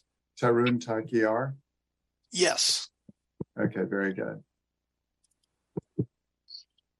Okay. Ryan and Tarun, you have 5 minutes for your combined presentation. You can divide it as you wish. Russell, could you please stop sharing your screen so we can put the timer up? I'm trying. Something happened to, oh, I think the timer is now up. I'm not sure what happened. I was able to override it. Yeah. Yeah, I was stuck and I've been this whole time I've been trying to not share it. Is it unshared now? Yes. Okay, thanks. Okay, so Ryan, do you want to use the full 5 minutes, or do you want to yield a few minutes to Tarun? What's your? Good evening. This is Ryan Kroll. I'm not assume you can hear me. My plan was I was going to speak for a few minutes and then share the remaining minutes with Mr. Takiar. So as long as he's on right now, then I can begin. Okay, yeah, Tarun is on, and we can. He needs to unmute though. Yeah, I'm here. Go. Very good, Tarun. Okay, well, great. Well, good evening, everyone. First, I want to start off and just thank staff for the hard work and preparation on this, and specifically Mr. Rowe for being available to answer a lot of questions along the way. And we agree with staff's recommendation that the use permit should be granted and the determination of public convenience or necessity found. As he touched upon, the police, as was set forth in the findings, the police do not believe that adding a small amount of beer and wine, as we're requesting, will add to the crime of the area. As suggested in the police letter back in July, we have reached out with the BPD Area 4 coordinator and just recently spoke with Officer Brian Hartley, who said that he had no issues with the application. I'm sorry if I'm moving quickly, but I want to make sure Mr. Takiar has enough time. And bottom line is that this request, we believe, is consistent with the commercial zoning designation here. And at the end of the day, this store really is in need of this additional availability to provide one-stop shopping for its customers. The store is having a bit of a hard time. And the problem with being a convenience store is that if you don't provide the convenience for all your customers, they go somewhere else. So the issue has been for quite some time here that customers want to buy a bottle of wine or a craft beer or a six-pack, and they can't. And so ultimately, they go somewhere else for all of that. So we don't just lose the small amount of beer or wine we intend to sell. We lose the milk, the eggs, the diapers, the chips, the toilet paper, all the other sales from there, which is a real hardship on the store. And this has been touched upon, but we had over 260 people sign petitions. And for years, Tarun has been hearing from people, why can't you do this for me? Why can't you do this for me? So that's the reason we're here today. And just to be frank, we've been through this process. We've heard the some members of the community having concerns. And so it was 7-Eleven and Tarun in conjunction with him that we volunteered, we think, a lot of conditions that should address all of the concerns that they have. Those conditions are limiting the alcohol sales from 8 a.m. to 8 p.m. And we'll lock the cooler doors for alcohol when those are not in sale, so we don't have to worry about theft. There will be no single cans of beer or single bottles of beer sold, no malt liquor, no fortified wines, which are typically the type of alcohol that, generally we find cause problems. And we're just saying we're not going to sell them at all. And we're also going to limit the amount of alcohol to about 10% of the floor space. It'll be less than that, but that's the maximum. And so the whole point of this is just to allow a small amount of beer and wine to be sold, as our customers have been requesting for the last 9 years, 10 years or so. And I'll let Tarun finish off what he needs to say. Thank you, Ryan. Thank you. Tarun? Good evening, everyone. First of all, I'm thankful to all the members for participating today. My name is Tarun Takiar. Since 2013, myself and my 5 employees at the store has been serving the Berkeley community. As a part of this community, we have been donating pizza to Allen's Love Community Laundry and Food Program. We also offer free coffee to our local police department. One of the feedback from my customer is to have beer and wine available at the store. Therefore, Therefore, I'm here to seek the permission for Berkeley community for it. We have been doing well pre-COVID. However, during and after COVID, we have seen a huge decline in our sales. This store has been providing livelihood to myself and my employees. Due to decline in my sales, my biggest worry is I will not be able to survive and might lose my employees and business. My work, family will be impacted for this loss as well. In order to sustain my business, I would like to satisfy the needs of my customer by selling a limited assortment of beer and wine. And to address the concern of my community, we will not be selling single can of beer, malt liquor, and fortified wines. We will be limiting the hours to sell alcohol from 8 a.m. to 8 p.m. And the cooler doors will be locked after 8 p.m. to prevent any issues. Thank you. Thank you so much, Tarun. Really appreciate you being timely. Thank you for coming tonight and for the years you provided service to the community. Any questions for the applicants? Zoe, this is your big chance. Thank you, Chair, and thank you, applicant, for your presentation. I just had a question about the signatures of approval. When did you collect that, and for how long? I was just curious about the details. Sure. This is Ryan. They were collected at the store itself, at the point of sale. I think it was generally just regular customers that we knew had been asking about it, or various people we'd asked to sign that they were supporters. There was two batches we got. The first one, I think it was right before, it was late October. And I think you look at the dates, if you look at the petitions, they're almost all dated. I know it's probably about 4 or 5 days that they were collected. And there was a second batch in late November, and that was about the same time frame of about 4 or 5 days.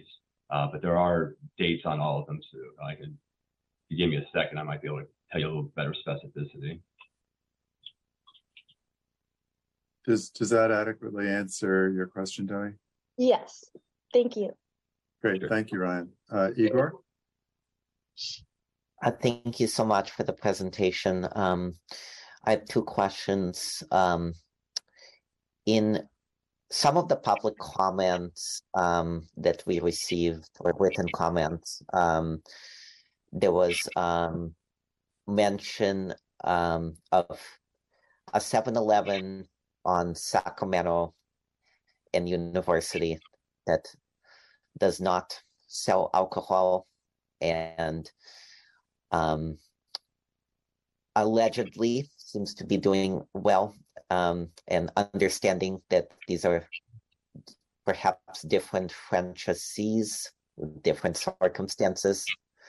I was curious if you could speak to maybe anything you can discern from the situation, why one store half a mile away, if business is good, what is different about the business model there? I'll stop there so you can answer that question. I do have another one. Sure. And thank you for the question. As far as difference in the business model, there isn't going to be one. It's more or less, it's a convenience store. I do not personally know if that store is doing well. I saw that comment. I don't know how the person who made the comment would know whether the store is doing well or not. I can say in general, these types of stores have had a hard time the last few years as people move a little bit more towards delivery of grocery products, and delivery in general. It's had a negative impact on sales, but I do not know how that store is doing, and I can't really, unfortunately, give you much more information than that. Thank you. And then could you just remind me, I think this was in the police officer report, but can you comment on the numbers of calls for service that were received from the store itself and what they were for over the period that it's been in operation? Sure. I'm just flipping up to the police letter.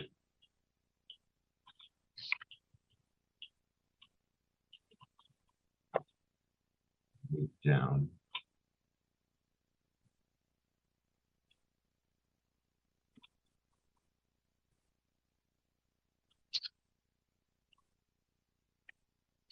I think, well, here we go.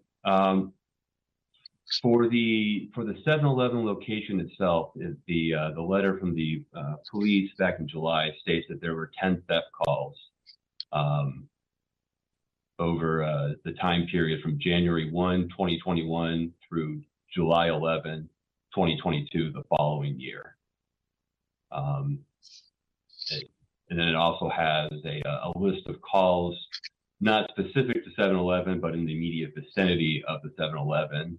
And there were 0 public intoxication calls, 31 disturbance calls, and 6 assault and battery calls. And I think that's exhibit or attachment 6 to the staff report. Yeah, I see. Thank you. Sure. I mean, we do have that. Thanks for reciting what's in front of us. And I probably should have asked this question instead. Do you have any knowledge of generally the volume of calls that were received prior to January 1st, 2021? I think this establishment has been in operation since 2013, maybe 2014, something like that. Yeah, 2013. I do not, you know, given the police's statement of, you know, non-opposition, I would imagine the numbers would be somewhere around this. But I don't know. Calls for service, as you know, the title calls is someone calls the police and they do something with it. 7-Eleven wouldn't be aware of anything unless there was a real issue, you know, and so I don't have that information. I'm not sure how many calls for service were before July 1st, 2020, or January 1st, 2021. Yeah, and to be specific, I meant from the store itself. Sure, like I said, I don't, and I think only the police would, because we're not given that update regularly from the police, so we're not aware. Okay, thank you. Mm-hmm.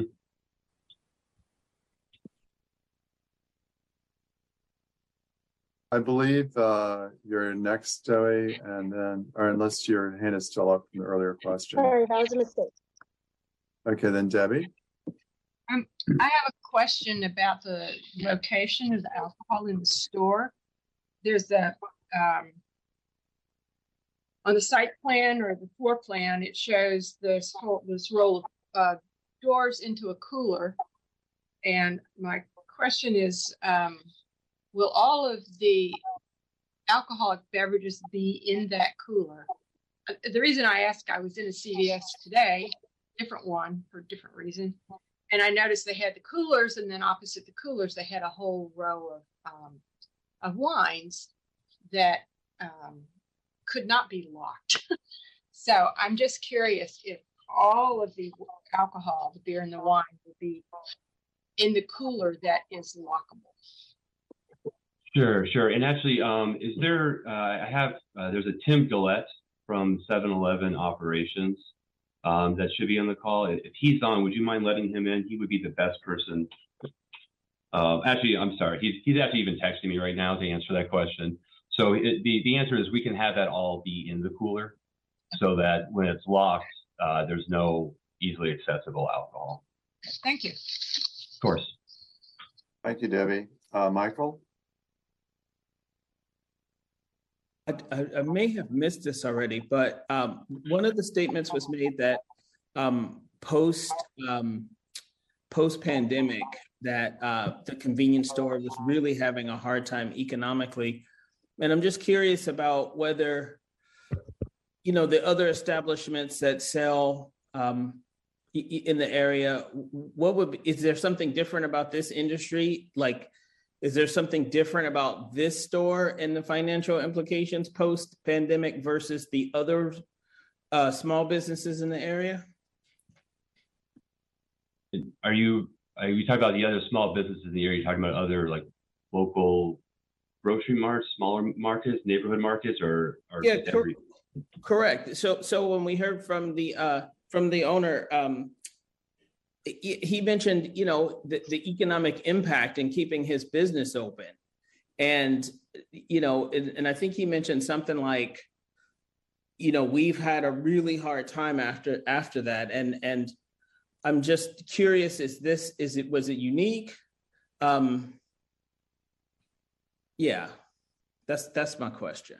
Sure. Well, I think a lot of businesses have had a really hard time since the pandemic. I don't think there's anything different about this neighborhood market that would make it different than other neighborhood markets. To the extent that businesses are different, there might be some other impact. I mean, some businesses have actually done, you know, quite well since because of the change in format and how kind of people's lives have changed. But no, I think most local businesses and smaller businesses have had a hard time in the store.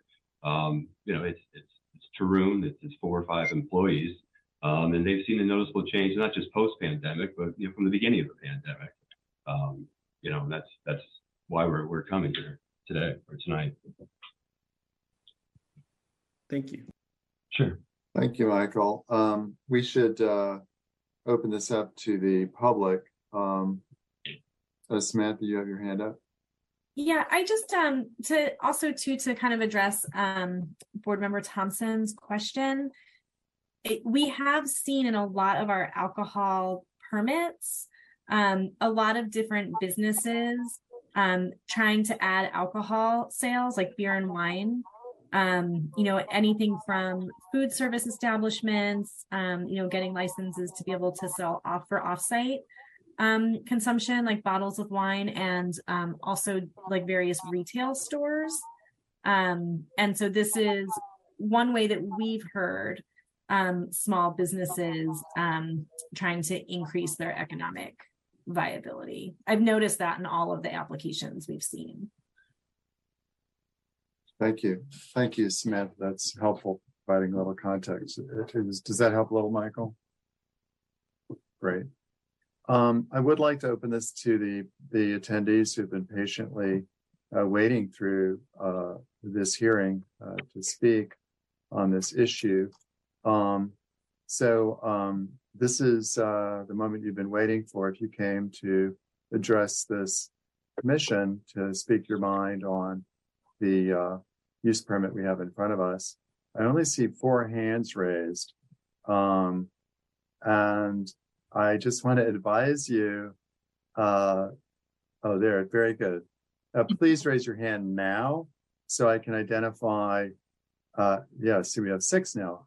How many people want to talk on this? 7, okay, it's increasing. 8, all right, don't be shy. If you want to speak, please raise your hand so that you can queue up. When we did this in a public sector, you had to sign up to speak, and that was so that the chair could judge whether it was necessary to restrict the time for people who were speaking. So I'm asking to get a head count here, a hand count, and I see 3, 6, 7, 8, 9 people. Another person just raised their hand. I'll give you guys another 5 or 10 minutes to get in the queue. There's another one. So we have 10 people wishing to speak. I mean, it makes a difference if 3 people are speaking or 10, because it takes longer. Okay, well, these 10 people then, I'll be recognizing you and going once, going twice. All right, that's going to be Tam Crane first. And because it's only 10 people, not 11, 12, or 13, just became 11. I'm going to go ahead and allow everyone to use the full 2 minutes, but ask that you don't repeat what someone else said. It doesn't win your case to do that. It's just taking our time, and it doesn't win friends to do that. So I just say, I agree with so-and-so. And that says a lot to us. Try to respect each other's time and our time when you speak. It'll be the first time it's ever happened if you do, but maybe you can show us what you can do here. And we will have a timer up. So Tam Crane, you are the first person we are recognizing. Okay, hi everybody. Thanks so much for hearing us out tonight. Really appreciate it. I'm a neighbor of the 7-Eleven. I live at 10th and Alston, quite close to it. And I am asking you to oppose their alcohol permit. And the reason why is because I don't know if you guys have ever walked this corner or this particular area of San Pablo University, but it is... It's riddled with trash. It's riddled with people hanging out, asking for money, especially right in front of the 7-Eleven. And there are 5 schools around this particular 7-Eleven within a 2 to 3 block radius. So that's anywhere from Rosa Parks Elementary to my child's school, Nia House Preschool. And the last thing that we need is, honestly, another liquor store. We have at least 5 within a 2-block radius. So I totally understand the argument of economic impact to the 7-Eleven. To be honest, I'd like to see the financials. I think it's one thing for somebody to say they need more money. I think it's another thing to actually need money. And the impact to this particular corner would just be even more detrimental because it's already a tragically littered, dirty, unsafe feeling place to be. And so, you know, I question why there are so many liquor stores in this neighborhood. It is a traditionally redlined neighborhood. And so I wonder about that quite a bit, especially when you compare it to other neighborhoods where there are significantly less liquor stores, like in North Berkeley. So I don't believe that another liquor store would benefit this neighborhood. Thank you so much for your time. Thank you, Tam. Laura Babbitt, you're recognized. Great, thank you so much. Can you hear me okay? Yes. Awesome. I just want to clarify what I heard earlier around, it sounded like people believe that the police are agreeing that this is okay. And what I heard in the presentation is that they had concerns about crime in the lot and that they should work to build relations with the area and improve safety, which is not the same as them saying that they are fairly in support of this proposal. But my planned comments are to introduce myself and to thank you all. My name is Laura Babbitt, and I am the Vice President of the Berkeley School Board, who is also a resident that lives very near University in San Pablo. I'm here today to request that we as a community put students first by limiting the sale of alcohol in locations close to several preschools, elementary schools, parks, and low-income housing. As someone who manages a finance department, I understand why 7-Eleven would want to take part in this revenue stream. The location for people to grab a snack, a beer, and while they wait for the bus, walking or riding a bike to and from makes it ideal for a business owner. And this is why we have city leadership like you to step in. Because this location is already near several other liquor stores, and when supplies go up, prices go down. Access for those who don't understand time, place, or in moderation goes up. And even more people will not only come to this area for alcohol, but more of our students will be impacted by the results of adult impaired judgment. University in San Pablo is a hub that so many students and families use. My own children have spent a great deal of time, depending on what was happening with AC Transit, at that very bus stop. If we as a city are going to ask that we cut down on emissions, walk, bike, public transit more, then businesses in our city also have to do its part by limiting access to alcohol and the impacts of alcoholism. As such, I strongly urge you to decline this request for yet another retailer to sell alcohol in our kids' neighborhoods. It's leaders like you that our kids depend on in times like these. Please make this no choice for them. Thank you. Thank you, Laura, for coming tonight to speak. Appreciate your comments. Alex Shurenko. Alex, welcome. Good evening, ZAB. Wonderful to see so many of your faces. I've served with several of you and have the utmost respect for the work you do tonight. Thank you for your service. I'm calling in because I live about a fourth of a mile from the 7-Eleven, and I'm asking you to deny their application to sell alcohol. West Berkeley is awash in an unacceptably high level of gun violence, and no small part fueled by the wide availability of cheap alcohol in our neighborhood. Just this past October, a man was shot in a dispute in a liquor store, a block from my house and just over 1,000 feet from 7-Eleven. For days, there was a large blood stain in the parking lot that you couldn't miss as you walked by the store, as a reminder of the danger that we live under every day. Mountains of peer-reviewed evidence tell us that more alcohol leads to more violence in our communities. So the approval of this license to add more alcohol to our community will only further exacerbate the cycle of violence that we find ourselves mired in. When I moved into West Berkeley, a friend that lives in another part of Berkeley, he cynically told me, "No one cares about West Berkeley." Well, you members of ZAB, tonight you have the opportunity to care about West Berkeley. You have the opportunity to care about the people living in this community. And I'm pleading with you for empathy to understand the lives that we are living and the violence that we are living with. I'm pleading with you to value the lives of the people in this community more than the profits of a corporation. I'm pleading with you to be a part of the solution to our violence problem. And I'm pleading with you to vote to deny this. Thank you for your service. Thank you for your time. Thank you for listening to my pleas. Thank you, Alex, and thank you for your service to the community over the years too. The next person is Raymat. Raymat, you're recognized.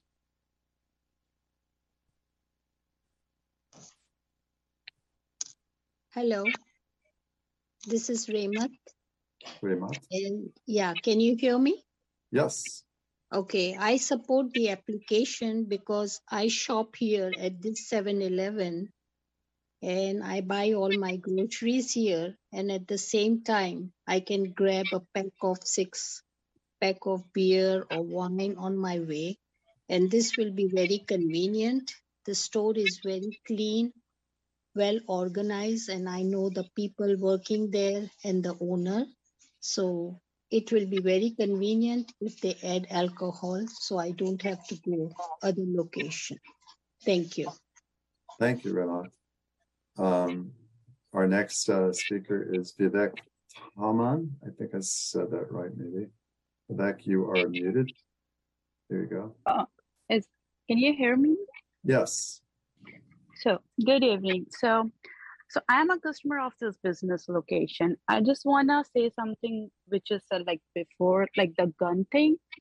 I guess it's the gun license, which they have to do something with the gun licensing thing. We are talking about the wine license or the beer license. So this business means a lot to our community, especially helping us during the COVID time, by providing us essential supplies during the affordable price. This store, I personally go there. This is one of the clean and organized stores. They really do treat the customers and the community really well. I will be more than happy if I can grab some wine, but while shopping around, for my grocery shopping, as a customer, I support them for their beer and wine license. Thank you very much, Vivek, for coming in and speaking tonight. Our next person doesn't have a name, but is calling in from a 510 area code, and you are recognized. You are muted also. 510, last 3 digits are 26. There you go. Yes, hi. My name is Renu, and I would actually like to support the local business owner and their application to get the alcohol license. I actually had a conversation with the owner. I obviously had the same concerns that the other speakers that came prior to me about schools being around and crime, etc. We had a lengthy conversation about it, and I don't know if he educated me on it. He explained it to me at great length that this particular franchise, meaning 7-Eleven, actually have a very stringent program in place where not only does ABC obviously can come and, find out if we are, if the store is checking for IDs, etc. But 7-Eleven have a program of their own where they send common customers, or you can call it undercover customers, and who are buying alcohol, who may be of underage, just to make sure that the store employees are doing their job. So he did assure me that this program is thoroughly followed, and if by chance 7-Eleven finds that the employees are not doing their job, the store can be then taken away from the owner. So I just wanted to educate myself and educate everybody else that the owner has assured me that they would definitely follow these sort of guidelines. I would encourage the city hall members to visit this place. I'm a frequent shopper here because it is one of the most impeccably clean, well-kept store. I don't want to go to some of the other liquor stores because the way their conditions are. So I definitely want to see this business survive. You're out of time if you can wrap up. Yes. Basically, I'd like to end it with that. I would hate to see this business go. They're willing to do everything that they can to follow the law, the guidelines, etc., to avoid getting into situations that work or concerns that were discussed earlier. Thank you. Thank you very much. The next person is also a phone call in from the 415 area code. You're also muted, and you need to unmute. And your last word. There you go. Hi, good evening, everybody. I thoroughly enjoyed the conversation. This is Nicola Spence. I'm the owner of Alpha Design Custom Furniture. I've appreciated the arguments, but I'm on the spot every day.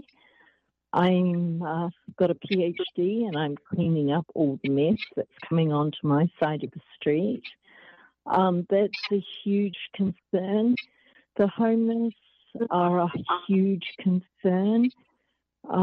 They buy from the 7-Eleven, and I'm faced on a daily basis with cleaning up defecation and urination. It really has been a huge issue for me. There are several parameters working on, policy things that are in place. To what degree do the homeless have precedence over the small business owners? I want to see the 7-Eleven succeed, as I want to see my store succeed, but not at the expense of the neighborhood. I think the neighborhood and the community, it is a very fragile corner. What used to be the Petco has closed. Wells Fargo is closing next January. It means the brunt of the work on that corner will be either with me, Alpha Design, or the 7-Eleven. I'm not prepared anymore. I'm speaking up because I've had 2 long years. And in fact, I've been in business for over 11 years on the corner, and I don't see any improvement. It scares me that the violence in the area is strong. We had gunshots where students rushed into our store and hid under our sofas. It's been proven with the sale of alcohol, it will only worsen that area. You're out of time. I think there are other ways. I'm out of time. Well, thank you, everybody. I appreciated your ability to speak. What's your name again? Sorry, Nicola Spence. Makia, did you say Makia? Nicola, N-I-C-O-L-A, and my last name is Spence, S-P-E-N-C-E. Okay. And I've already sent my report into the board through Mr. Russell Rowe. Thank you for coming tonight. Thank you for being up the corner. We have one more person of R11, and what we have here is exactly what I thought would happen, which is we've got 7 more people raising their hands. I will not be recognizing you. I gave you adequate warning, and I wouldn't have given everyone 2 minutes had you raised your hands. And we have a captioner's break coming up. So Kamal, you're our last speaker, and then we'll return it to the commission. Yeah, can you hear me? Yes. Yeah, so I go there quite often. I pass from there, and 7-Eleven is a most convenient to shop. You can just quickly go in and come out. They're very fast, and they are well lit, very safe. And I always, I'm never scared to send my kids to 7-Eleven because they always check IDs. They make sure that a person who is buying smokes or beer or wine, they have the ID. If not, they are denied. But I think 7-Eleven is a very good platform where people feel safe. It's a very family-like store, and people deserve to have beer or wine if they want to buy. I myself, I was surprised when I started going there that you guys don't have beer and wine? Really? And I have to go all the way to a liquor store or a grocery store where I don't see a very friendly atmosphere. I feel safe when I enter 7-Eleven. You see how well lit it is. How many cameras are there? They have so many security systems where with the press of a button, you can call the cops if there's any trouble. I think they deserve to have that license so that they can grow and families can go and shop there and they feel safe. Thank you. Thank you, Kamal. We need to give the captioner a break at 9 o'clock, which is now. And we do have one person that Igor believes may raise their hand at the beginning, identified simply as Berkeley resident. We'll have to hear from you when we come back. But after that, I will return it to the commission here to discuss these interesting points that have been raised.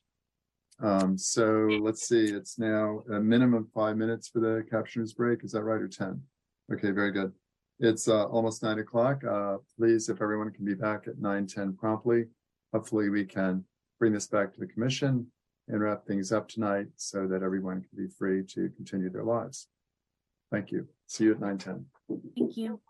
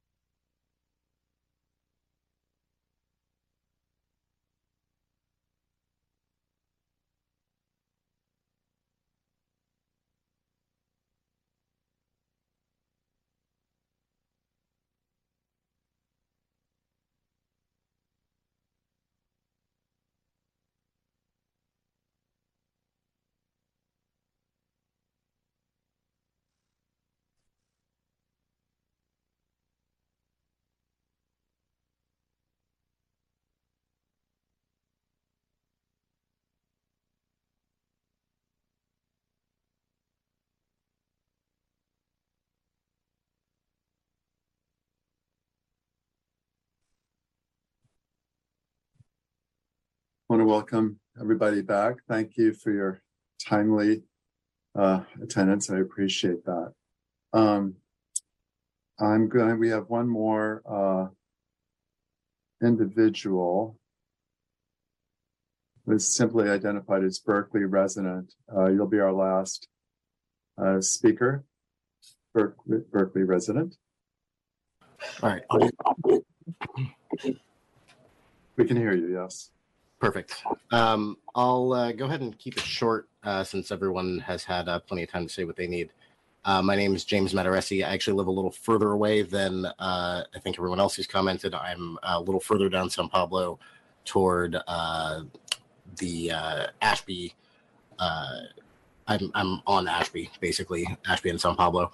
I end up going down here because this 7-Eleven is right near a number of other locations that I shop at down in that direction. And while I totally understand the arguments against here, and we can 100% have a conversation about redlining, I don't think that these historic systemic injustices or the sort of broader crime problem that Berkeley has should be the responsibility of a single shop owner.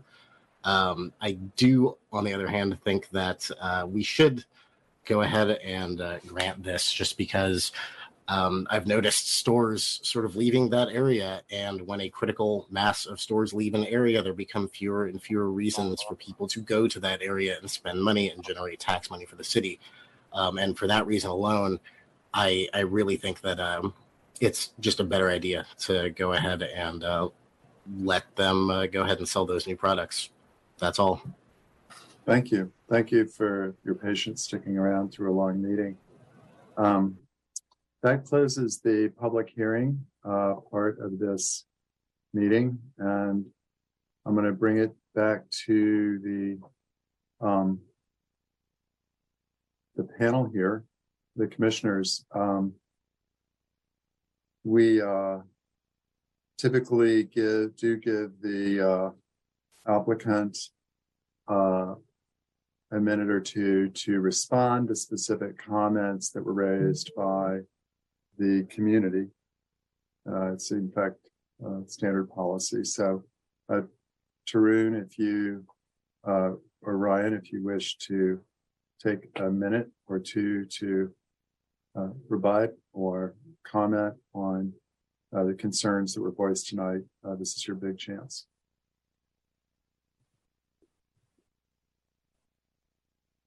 I think I was muted. Can you hear me now? Yes, Ryan. All right, thank you. I will be quick. But I wanted to thank those that came out in support. I think they made comments that were in addition to what we have made. With respect to the concerns that were raised, I mean, I think the response is simple, is that that's the reason we imposed and volunteered the conditions that we're talking about. You know, when we're telling, you know, the community that we're not going to sell single cans of or single bottles of beer, or we're not going to sell malt liquor, we're not going to sell fortified wines, that is the type of alcohol that usually is the problem, is that that's the cheap booze with high alcohol that attracts problems. We don't want that at our store. It's not good for our business. It's not good for the community. And so while if those conditions were not imposed, I could understand the concerns that are being raised, but that's why we volunteered those after listening and reading the letters that were submitted and hearing, you know, what the concerns were. And so I think the important thing for this board to do is not look at this as an alcohol request. Look at this as specifically what it is that we're talking about from 8 a.m. to 8 p.m., a hard stop at 8 p.m. and alcohol locked up, and the type of alcohol that's being sold, and the customers who are speaking to support are the ones that want to have a craft beer, a six-pack of beer, a bottle of wine. They want that at the store. The bad element, we're not selling the alcohol that attracts to them. And so if anything, what we'll be able to do is bring in the, you know, the customers who have to go down to the liquor store they don't want to go and come to us. I mean, to me, that sounds like a better solution for the community, is having this store, the one that people talk positively about, not the stores that they speak negatively about, be where responsible adults can go to have a beverage while they buy groceries. And so I appreciate everyone's comments. We're not immune to the concerns they have, but we really do feel that, you know, these conditions, and I I've been doing this for quite some time. This is the most stringent conditions I've ever seen volunteered or really even posed. And the point is we get the concerns, but we're meeting them head on. And Tarun has done a good job. Thank you. Okay. Sorry, Tarun. Ryan took all of your time there, and I didn't let the people speak out of turn, so I'm going to have to hold that to be consistent. We're going to bring this back to the. That does officially close our public hearing, and this is now a hearing among the commissioners. Very interested in hearing what you guys and gals think about the testimony you heard. I'm of several minds myself. Who would like to volunteer their thoughts?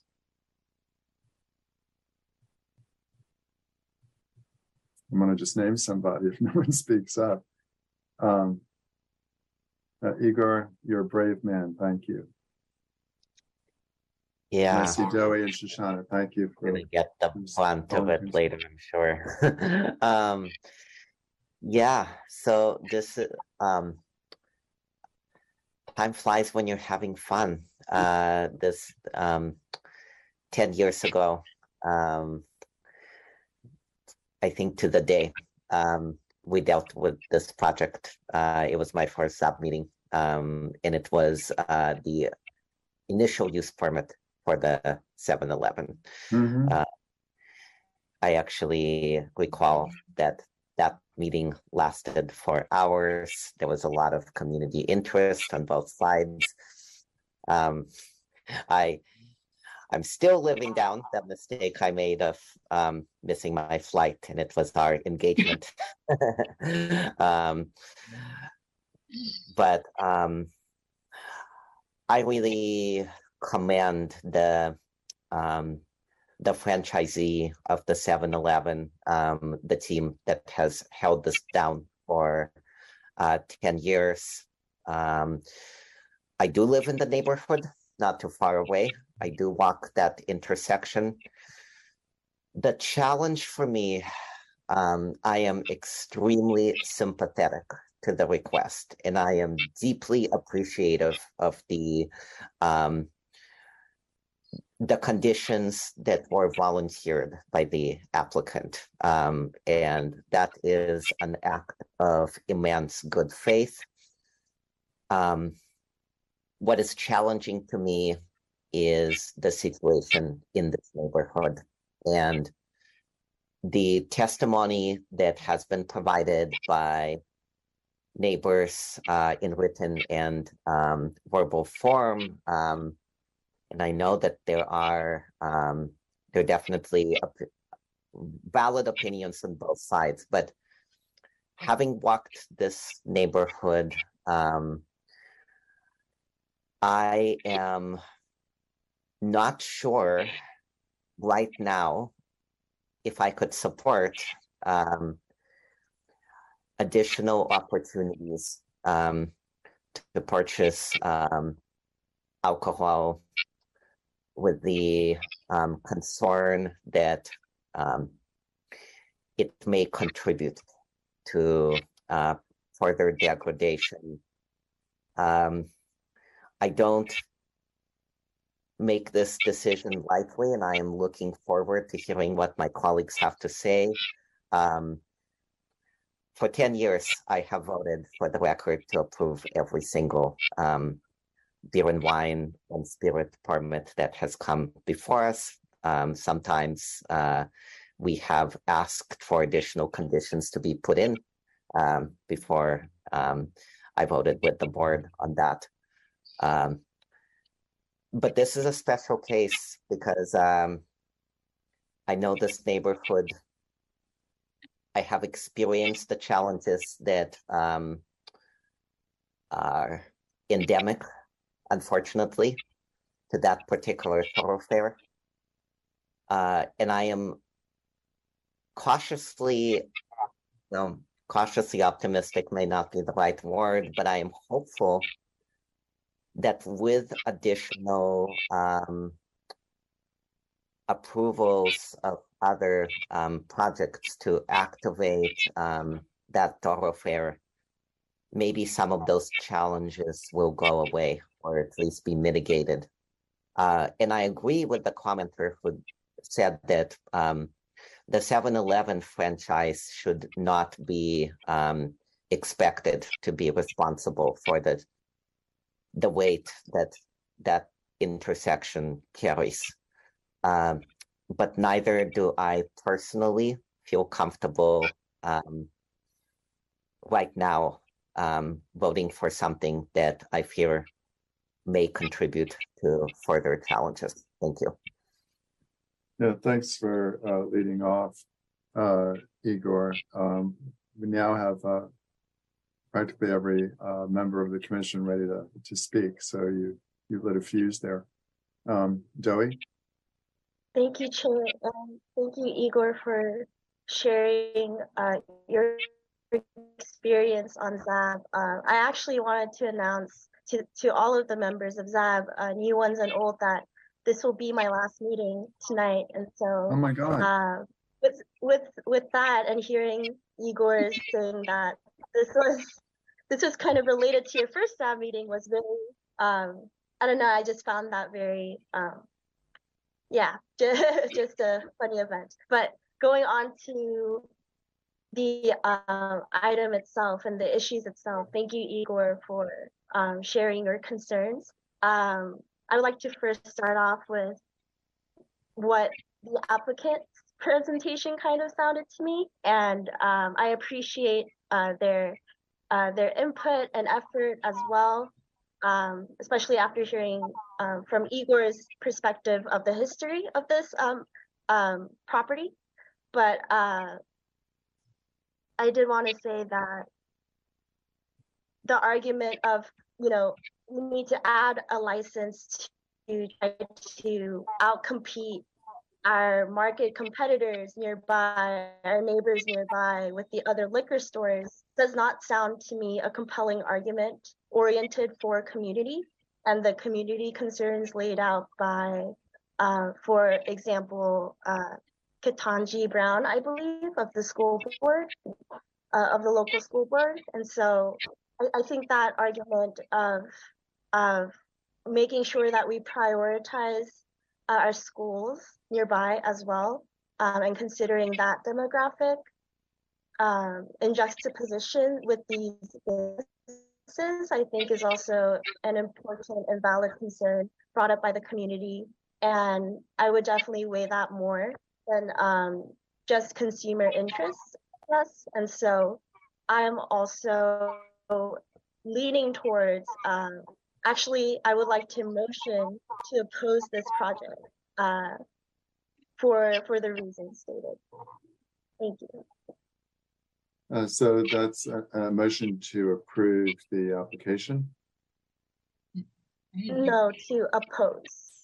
Oppose. That's that. Based on your comments, I was questioning my own ears. Okay, so that is to deny the application. Yes. Okay. Who seconded that?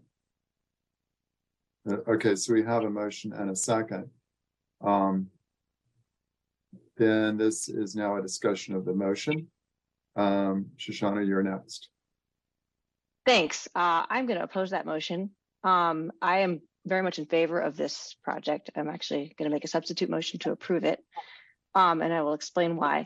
I've also been on the board almost 10 years. Igor, you beat me by 1 month. This was the meeting before when I was appointed. But I have also never once voted against an alcohol license. I'm an alcohol libertarian. I think prohibition was bad public policy. I don't think it's the answer. I acknowledge all the problems that were discussed in the neighborhood. I don't deny any of that. I just don't see any reason why, when there's already plenty of alcohol available, not just here, but throughout the city of Berkeley. By the way, I live in North Berkeley, and I can think off the top of my head of 5 places I can go to within a few blocks of my house where I can purchase beer and wine. So it's not just here. It's widely available throughout the city. And so I don't see any reason to deny a business that would like to be competitive in a difficult economy the right to sell alcohol and be successful. I see no benefit to that whatsoever. I don't think it's going to solve the problems of the community. I think it's going to be very harmful for a business that impacts real people who are trying to do their best and survive.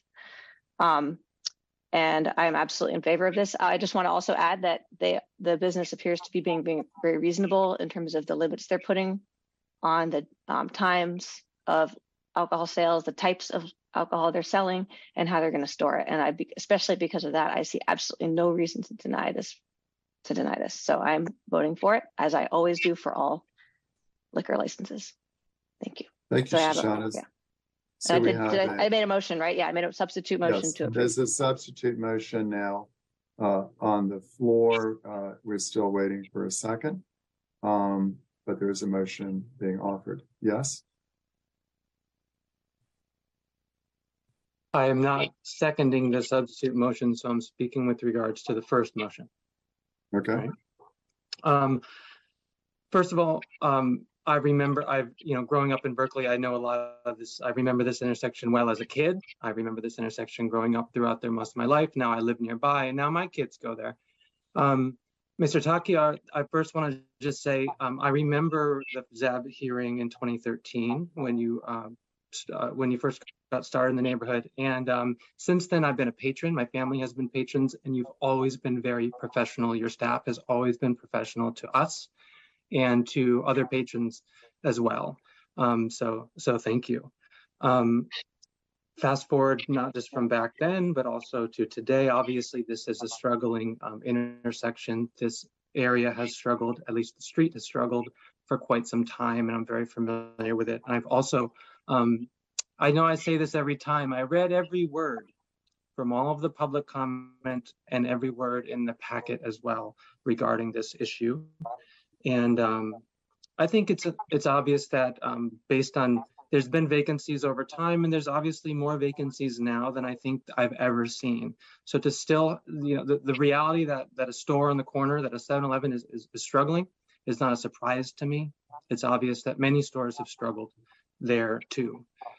For me, speaking more specifically to the motion and my position here on the zoning board, I think more specifically, we have to speak to non-detriment, general non-detriment, and that the permit does not substantially degrade the existing urban fabric of the street area.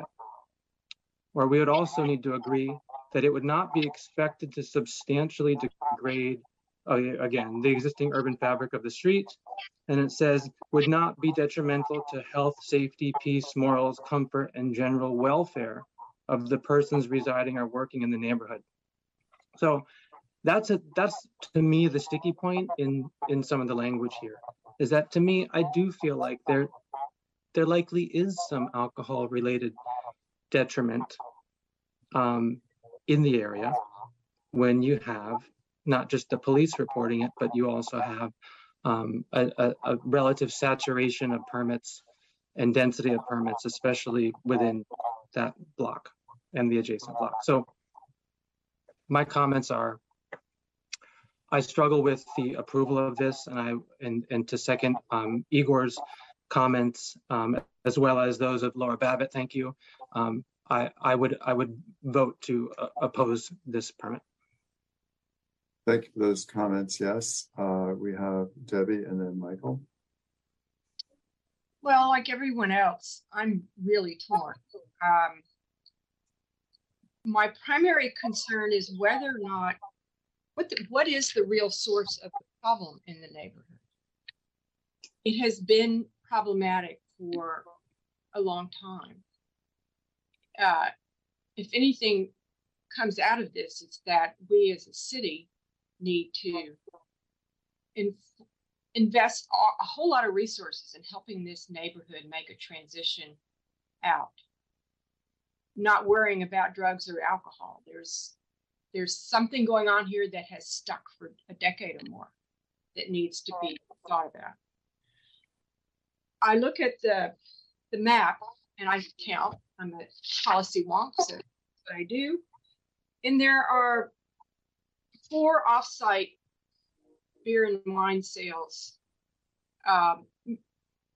two within the 1,000 feet and two more outside the 1,000 feet.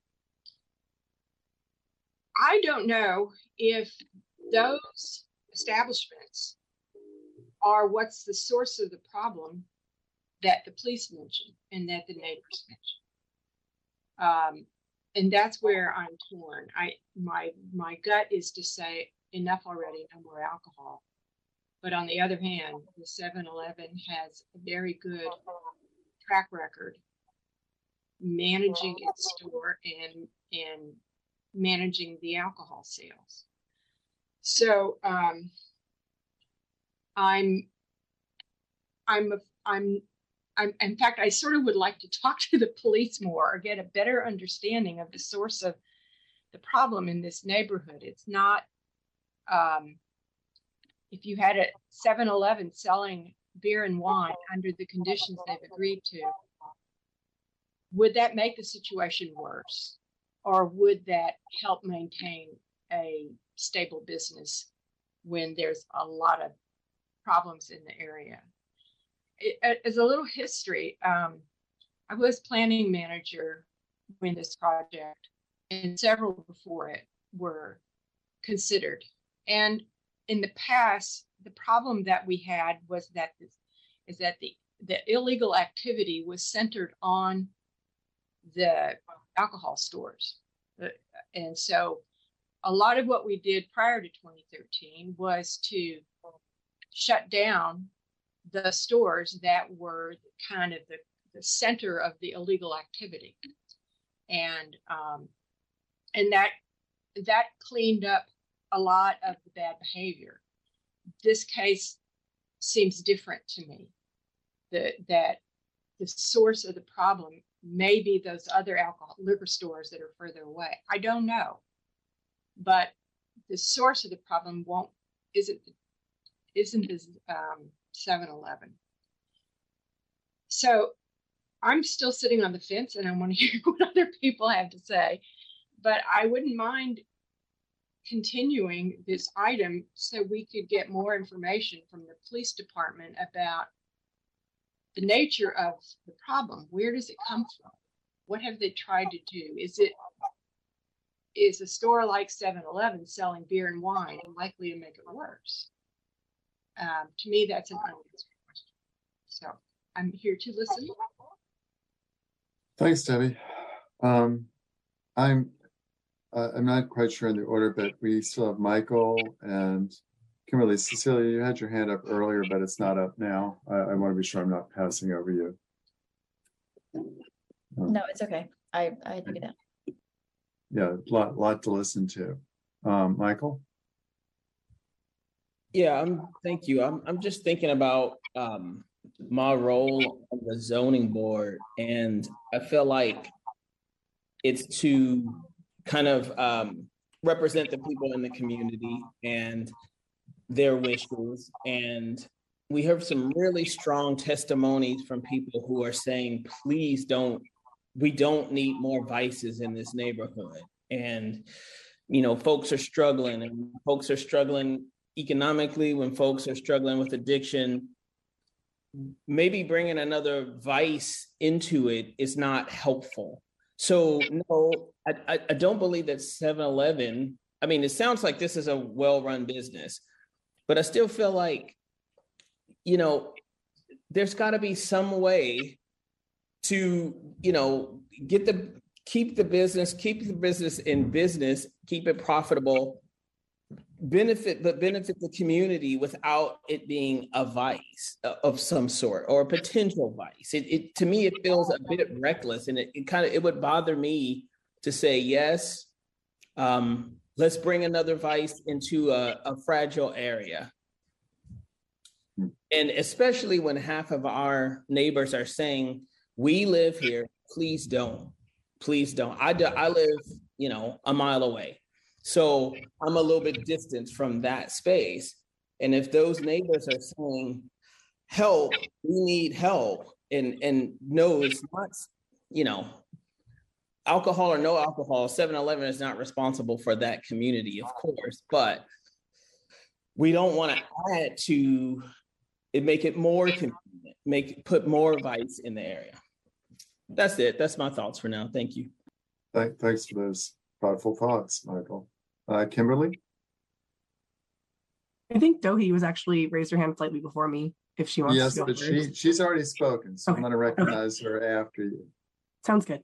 So of course, I appreciate everyone's comments and hearing them before mine, because I am obviously equally as torn about this. It is a very interesting discussion. Obviously, that area is a really prominent area in Berkeley. And I mean, we can see, you know, the issues it has, we can feel it. And we can tell neighbors on both sides care a lot just about the neighborhood. And that's obviously what who we want to speak to. I appreciate Deborah kind of saying how it would be interesting to get, I don't know, it's hard for me to come up and decide what to vote for tonight. Having more input from people who experience it on the ground would be really interesting. At the same time, I don't want to necessarily force a continuation, and I obviously am curious as to what other commissioners have to say. I don't want to punish the, you know, 7-Eleven individual franchise owners, obviously because of an issue that this corner just already has in general. But at the same time, I obviously, if it wasn't just 7-Eleven, if it was a different business coming and asking for a liquor license in that area, I would feel just the same. And obviously that's something that we might experience down the road. I mean, if we either accept or deny this now, doesn't mean that we're not going to get something similar. You know, this could happen anytime. And it is an area that obviously has MD vacancies. So it definitely could be coming up. So for that reason, it makes it hard for me, or, you know, I'm leaning more towards, you know, denying, just because I, you know, as Michael said, just adding more vices to this area just feels like something that, you know, the community really doesn't want. And I said it hurts because I don't want it to be at the detriment of that 7-Eleven. I don't want to see it go. And it obviously seems like, you know, I can tell the community also thinks that it's not necessarily the problem. So that being said, I know that doesn't really give any more direction yet. I'm still kind of, I'll wait to hear at least what Dohi and Igor have to say as well. But, you know, yeah, those are kind of my thoughts on a very tough issue. So thank you all so much. Thanks, Kimberly, Joey, and then you, Joey. Yes. Thank you, Chair, and thank you every commissioner who provided their input. I'll just make it quick. Sorry, I misspoke about the school board name. I wanted to uplift Laura Babbitt input around the demographic of children and schools in the area, and I just wanted to just emphasize kind of those community members in conjunction with the context of the area of focus tonight. And so I just want to put that out there and want to apologize for the confusion with the name. Thank you, Joey. Igor, and then I'll speak. Yeah, I want to thank my colleagues for the discussion, and I wanted to thank all the members of the community. I was just taking a quick count of yes and no comments I heard, and it was an almost even split, and kind of reflects where I think most, if not all, of the body is just very, very divided on this question. I appreciate Debbie's request for continuance. However, I think I will be at peace in some way with whatever decision we make tonight, because I have a feeling this will not end here. This will probably be appealed to the City Council one way or another. While we have full discretion and certainly have the ability to hear this again and request more information, I think some of the issues that have been brought up around what is it about this corner that makes it particularly challenging, where is this coming from, is actually the council is probably the best equipped place to have it, to be frank. And then the police department and the police chief can prepare and be there at the hearing if it were to come to council. So I just want to put that out there because we only meet once a month right now, although we'll be meeting more. And I'm sure there are other things that will be coming before us. And I just, I would hate to put the community in a situation where they have to come to potentially 2 more meetings as opposed to potentially 1 more meeting for a final decision. Thanks. Yeah, thank you for that, Igor. In terms of the continuance, I'm of a similar mind. I think that we're all quasi-decided, undecided. Shoshana was very clear about her position, and I think Des was pretty clear about his, but the rest of us are sort of somewhere in between. And I don't think having another hearing is really going to change that for me personally. I think I would still be divided if we had 3 more hearings. I know this intersection well, we all do. I used to live in the neighborhood just a couple blocks away, and this was my bus stop when I got off from work. And it was, back in the day, that's when I was a young guy, so it was a long time ago. It was scary. I mean, at night, getting off the bus, I really was very aware of my surroundings. It is much better, and it's got a long way to go. And I feel for the store owner who spoke, Ms. Spence, cleaning up defecation and urine, she's not exaggerating. So, and there's a bus stop there, and we all are in favor of public transit, and we need our bus stops, but it is abused by people who sort of take over this bus stop and have abusive language and actions towards people walking by. I've been scared to go by the bus stop sometimes. So I mean, my thoughts break down into this, you know, what's the greater detriment? There is the potential, even though individual cans won't be sold, that someone might walk into the 7-Eleven, you know, grab a 6-pack and commandeer the bus stop and scare people away from it who have legitimate use of it and make the situation worse. I think that's the nightmare scenario. There's another nightmare scenario, which is that this business, which God bless them for making it through the last 10 years and actually being a stable presence on that corner, that they close and shutter their shop, which will be worse, a worse outcome than our approving the liquor sale tonight, to have a shuttered shop. And I don't think a lot of retail wants to really be in that corner. So I don't know, you know, when we talk about detriment, I don't know which is the worst detriment. And I believe them when they say they're struggling. I really do. So folks, I am really in a quandary. I'm a total alcohol libertarian like Shoshana. Second my motion then. Well, but I've also got these other feelings. I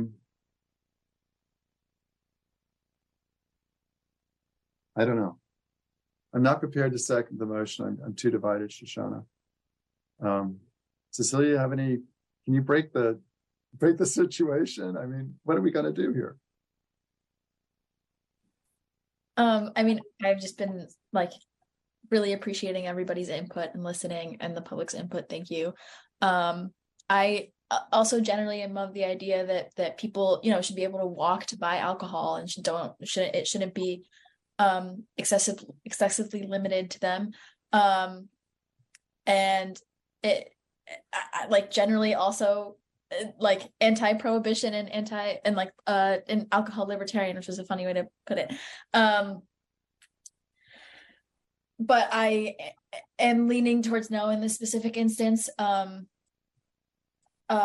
think that there was a lot of, I think that we should be really careful in the way that we're talking about this neighborhood in specific, and the way that it as like the people that interact with this corner. I'm afraid that it has, that we are villainizing and alienating people that inhabit this space and use it for a variety of different reasons and are victims of systemic injustice.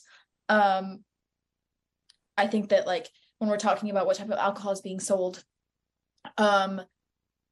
like saying that certain types of alcohol attracts certain types of people, I was just a little concerned about the way that we were talking about that. But I think, and I think that there's already an abundance of places, especially like locally owned places that already sell alcohol, and it is accessible to the people that live nearby.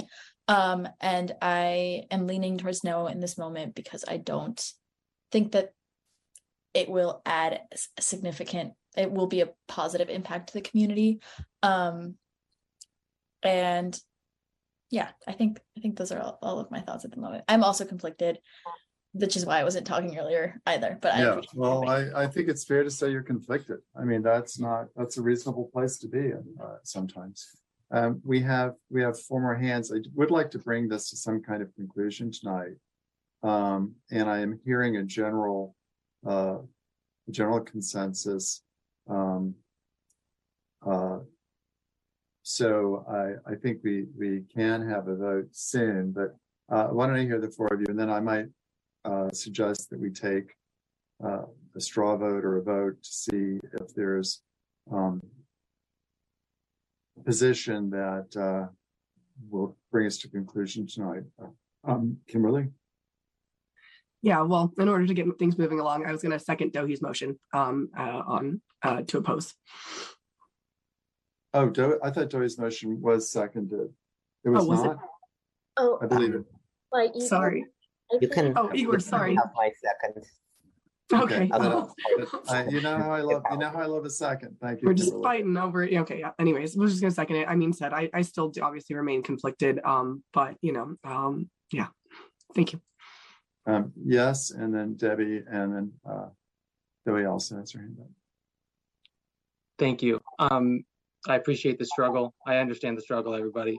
I'm with you too, but I just want to share maybe some other thoughts too. When there's this kind of struggle, or when I have some emotional, there's anecdotal information, of course, from myself and my own experiences there. I walk by there. I live 4 blocks away, and my office is 2 blocks away. I walk by there every day. There's anecdotal information from the community as well. So I understand that. But in making a decision for me, I think, and maybe this is what could come out should this go to the council, is there hard data, or what sort of hard data do we have to stand on? One thing that at least I do believe in and do know, that there is a variety of peer-reviewed research that talks about the density and saturation of alcohol availability in certain neighborhoods actually does lead to detriment. That is published, that I do understand as data. Obviously, some other people understand that too. If they're going to volunteer, for example, if the applicant is going to volunteer some conditions that restrict the sale of certain types of alcohol at certain times and other sorts of things, then they also seem to understand that the saturation and sale of alcohol leads to some sort of detriment. Where there isn't peer-reviewed research, in my mind, is whether those conditions are actually the appropriate conditions to reduce detriment. Those are just volunteered conditions. But in my mind, at least, what I do stand on are the facts that I try to lean on in making decisions, have to do with not just personal experience, anecdotes, or community comment, but it's actually also the peer-reviewed research. And for me, that's sort of where my my stance on opposing this would be, and to also to support any other research or any other understanding about how this might be detrimental or not. Thank you. Thank you. Yes, Debbie, and then Debbie. Well, I'll make one brief comment, and then I will continue to struggle. I'm concerned that. I started working in the planning department in 2003, and every project that came in with a requirement for a request for a liquor license had the same story. We're just barely making it, and we need the revenue from the sale of beer and wine to hold it together. So I mean, I think that's a constant for small stores. And I guess I thought your comments, Charles, were interesting about which side of the detriment do we want to be on. And given the, I have tremendous respect for the community and their concerns. And at this point, I'm sure it's going to go to council, so it may not matter what we do. But it's not clear to me that the source of the problem in that neighborhood is the sale of alcohol, which is primarily those two. There's four places, and I don't think the Spanish Table is attracting people who want to abuse alcohol. So there's two stores, one at the top and one at the bottom of that blue circle. And they've been there for eons. They don't have a very good Yelp rating. So it's just not clear to me that denying this is going to make any difference whatsoever. And I know that the neighbors believe it will. But I guess as a policy analyst, I can understand that that's what, you know, that's the thing they can control. So that's the thing, you know, we're all pushing on and concerned about.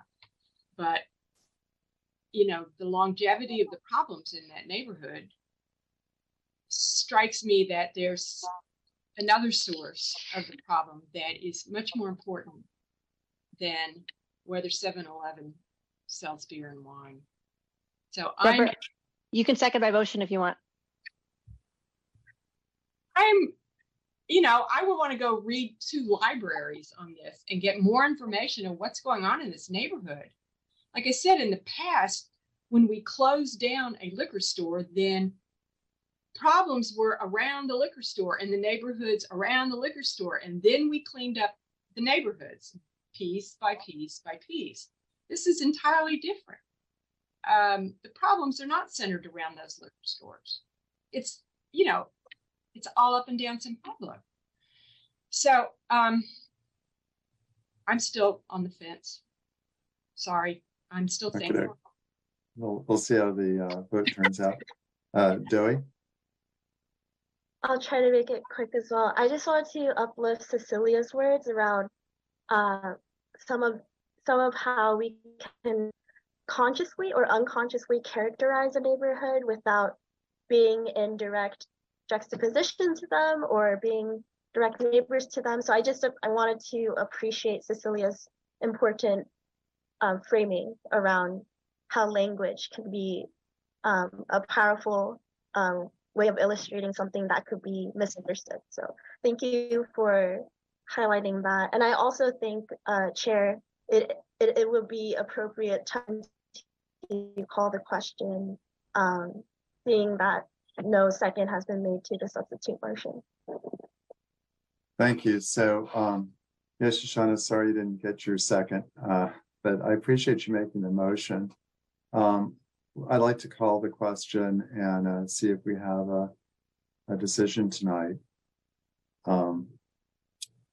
Thanks, everybody, for the comments on a tricky one.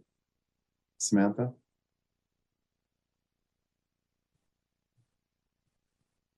Okay, so this is to deny the use permit for 2000 San Pablo Avenue. Board Member Trigu? On the motion to deny, yes. On the motion to deny. Duffy? Yes. On the motion to deny, yes. Daphne? Yes. Thompson? Yes. Lunapara? Yes. Vice Chair O'Keefe? No. Chair Khan? I'm going to say yes. Kim? Yes. Sanderson? That was a no. You're muted. No.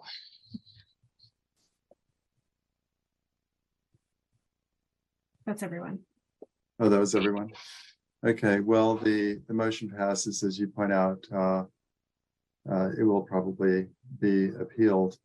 But I really appreciate the very thoughtful and careful discussion of the group here. Hopefully those comments, they are part of the public record, will be reviewed by council, if it does in fact go to council. And this was not an easy one. I can tell you, I came in tonight personally intending to vote for the application, in that I didn't do as Yes had done and read every single line of testimony. I thank you for doing that. Yes, we all really should. But I did hear the neighbors speaking, and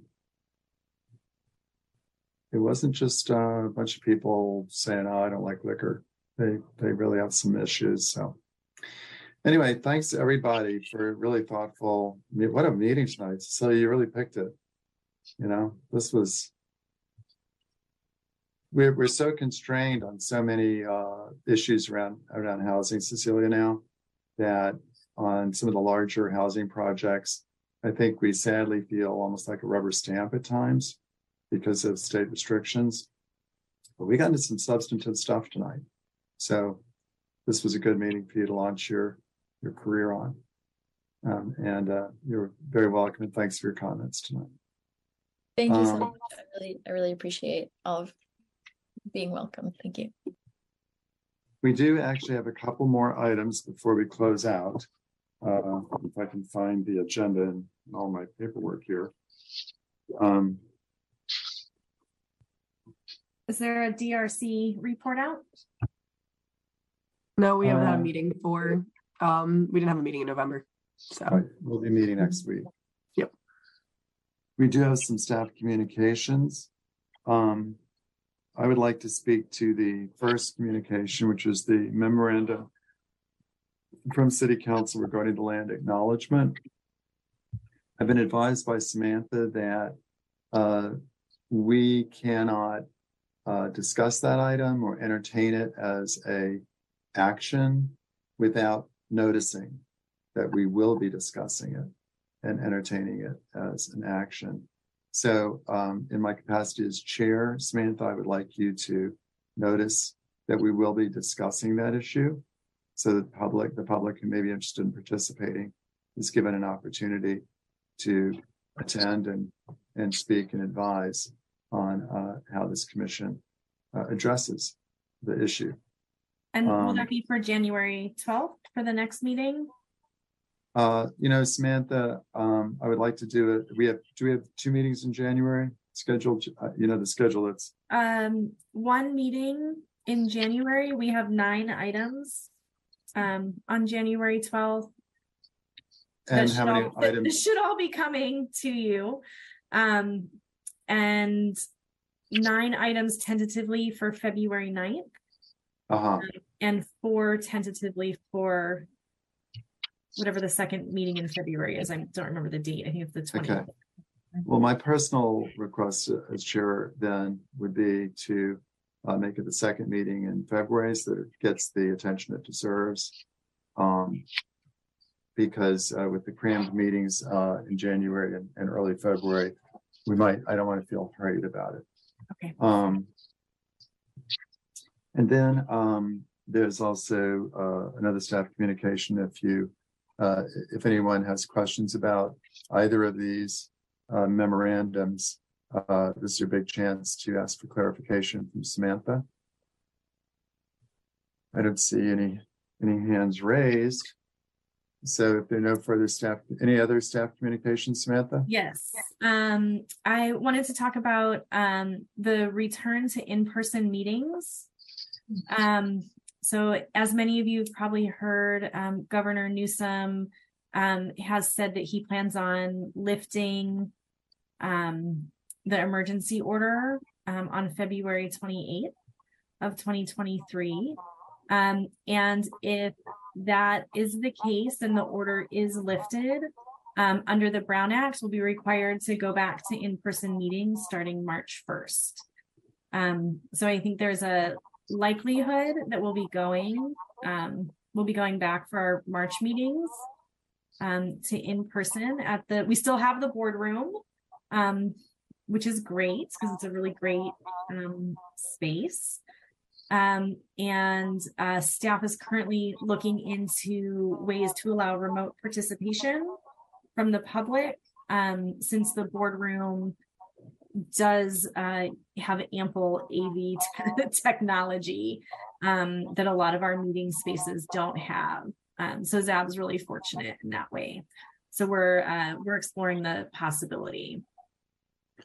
Thank you for doing that. I mean, yeah. Also, that would be beneficial for as any board member if they were home watching a sick child that wanted to still participate, for example. Well, so, but under the Brown Act, remote participation is, well, it's an ADA accommodation that requires publishing of your home address as a meeting location, and the public, I believe, is allowed to come to your home and participate in your meeting.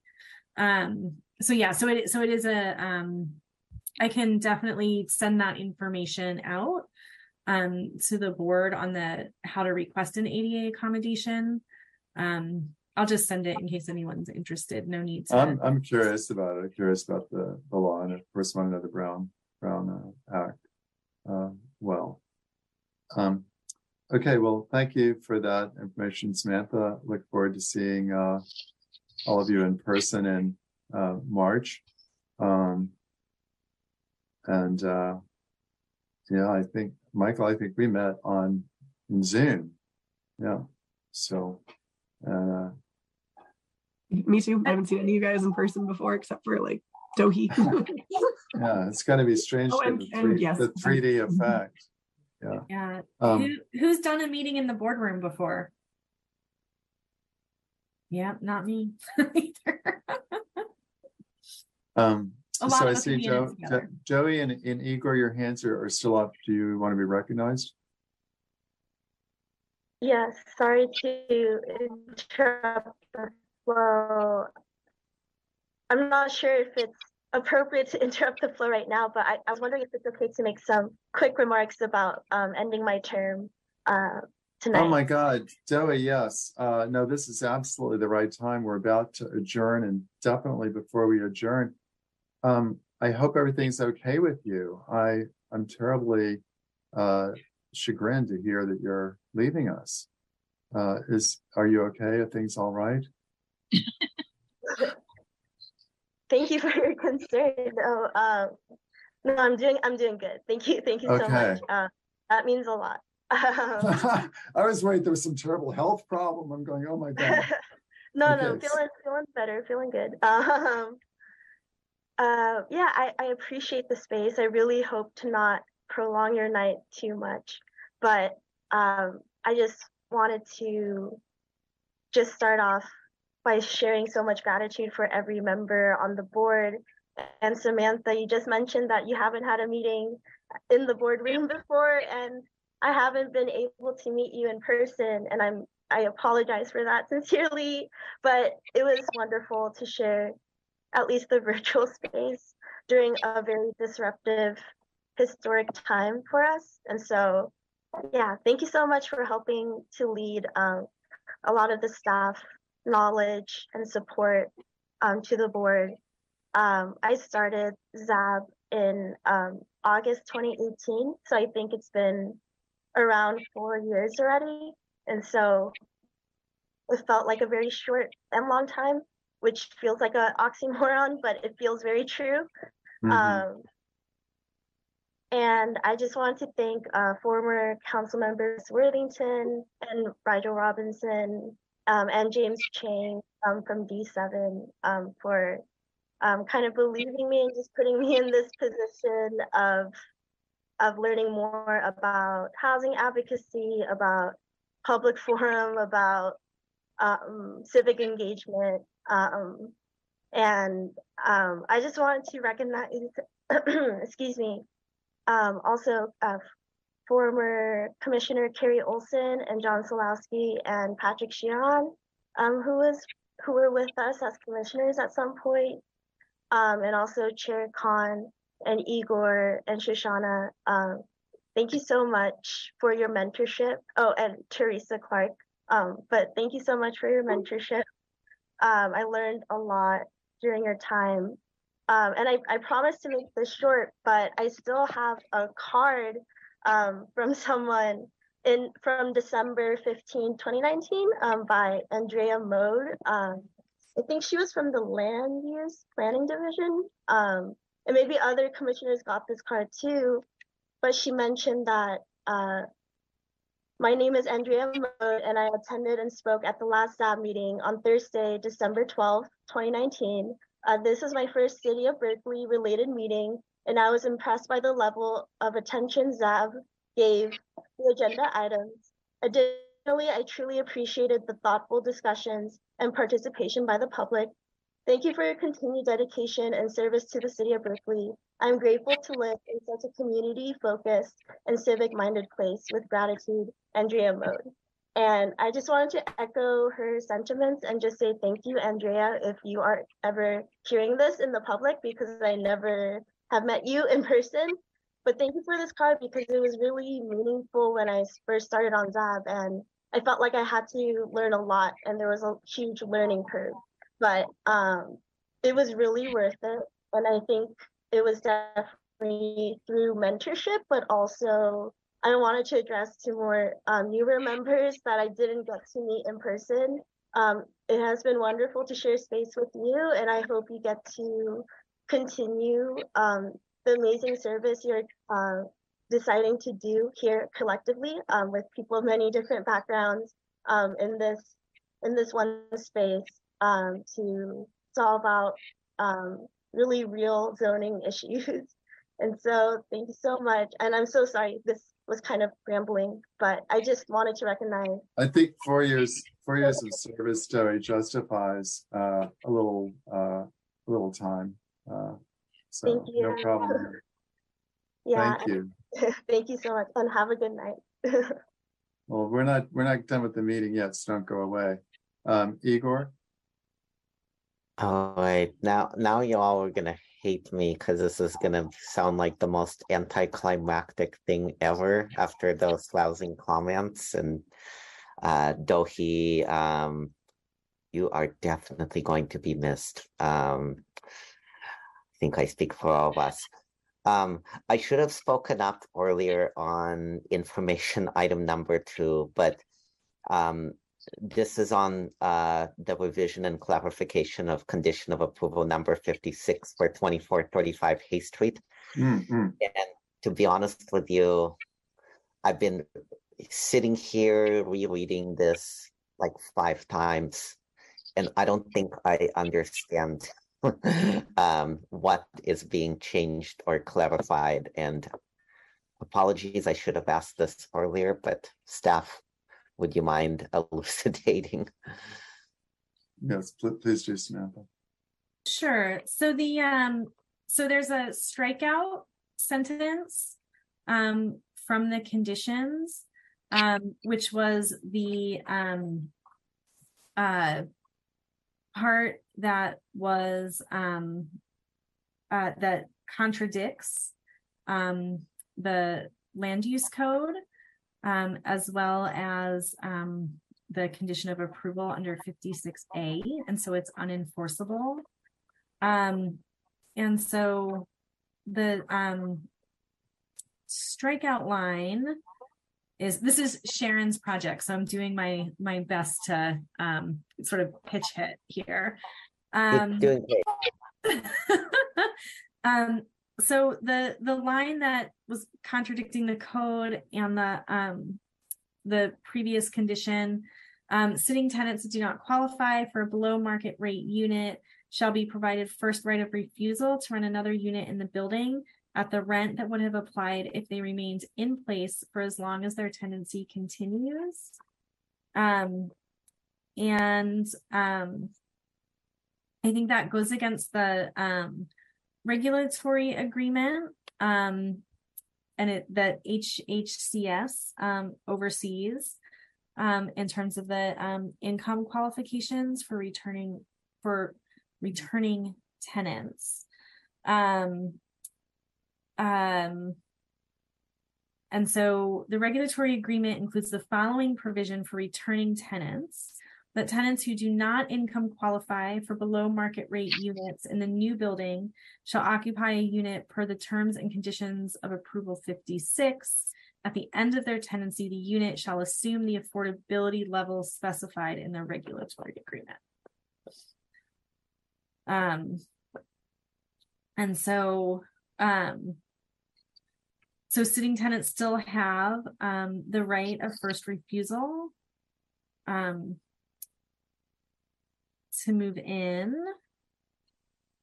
and then that is regulated under the regulatory agreement. So functionally, are there any changes? Can you say again? Sorry, you cut out a little bit. Functionally, are there any changes? Because you said the element of first right of refusal, that's retained, and the element of same rent as they occupy the unit is right. So 56A and 56B directly contradicted each other. Yes.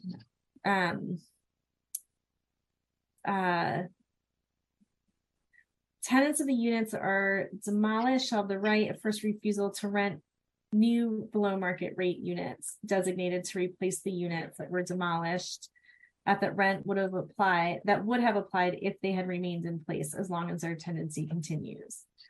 Income restrictions do not apply to displaced tenants. Okay. Okay. I can't speak to clarify, and then, because... Yeah, and then B said, but if a tenant doesn't income qualify, so yeah, so they were contradicting. Okay, I think while I'm still not super clear, it sounds like functionally the deletion doesn't change the circumstances of the tenant's ability to occupy a unit at previous rent, correct? Yes. Okay, just wanted to make sure. Thank you. You're welcome. Okay, so if that's all the official business, I would like to make a motion to adjourn in honor of our fellow Commissioner Doey Kim and her 4 years of service with us. I think you put it very well, Doey, when you said it's been for short and long years. It's been a very odd time. Thank you for hanging, working your way through it with us, from being in person to being online. And you have grown so much in those 4 years that I had you slated in my mind for the chair seat, which is coming up shortly. So we're going to have to figure, maybe that goes back to Shoshana if she'll take it. I know she was campaigning for you on that. So sorry, Shoshana, you might have to do it. Anyway, you've done tremendous work. You've always been very thoughtful, but very heartful too. And I think the comments that you read to us tonight, that's certainly the commission I want to be part of. And we're going to lose a little bit of that when you go. And I just hope that whoever does occupy your seat carries the torch forward in the future.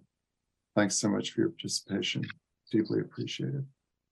Thank you so much. That really means a lot. Yeah, that really means a lot. Thank you. And I'm glad you're okay. All right. Well, I guess so that's the motion. I have a motion to adjourn to Doey. Would you like to second the motion? Yes, please. Great. That's your last second. And on this commission. And let's take a vote. Okay, on the motion to adjourn, Board Member Trigu. Yes, with appreciation to Doey. Here, here. Duffy? Yes, thank you, Doey. Gaffney? Yes, and yeah, thank you, Johi. It was so great actually meeting you in person, and I look forward to seeing you again. Thanks for your service. Thompson? Yes, thank you, Joey. You've been such an inspiration. I will definitely miss your energy here. I'd like to connect with you on this too. Sorry. Little energy there. Lena Para? Yes, I only talked to you today, but I really appreciated your comments. Thank you so much. Yeah. Vice Chair O'Keefe? Yes to adjourn, and thanks so much, Dohi. See you around. Thank you. Chair Khan? Yes, and I said thank you before, but I do hope we do get to see each other in person again, hopefully sometime soon. Kim? Thank you so much for all the comments. And thank you, Deborah, as well. I know I haven't met you in person, but I just wanted to thank you in advance for some reason. And Sanderson? Yes to adjourn. And it's really been wonderful with you on the ZAB, and the whole group has become such a collaborative group that I thought about getting off due to some family health problems, but I said, no, this is too much fun. I'm going to stay on. And I appreciate your input throughout the time. Thank you. Okay, well, that's it for tonight. And hope to see you around, Dowie. And I'll see the rest of you in January. Have a great holiday season. See you next year. You get to see you next year. See you next year. Bye-bye. Bye, everyone. Have a good holiday, everybody.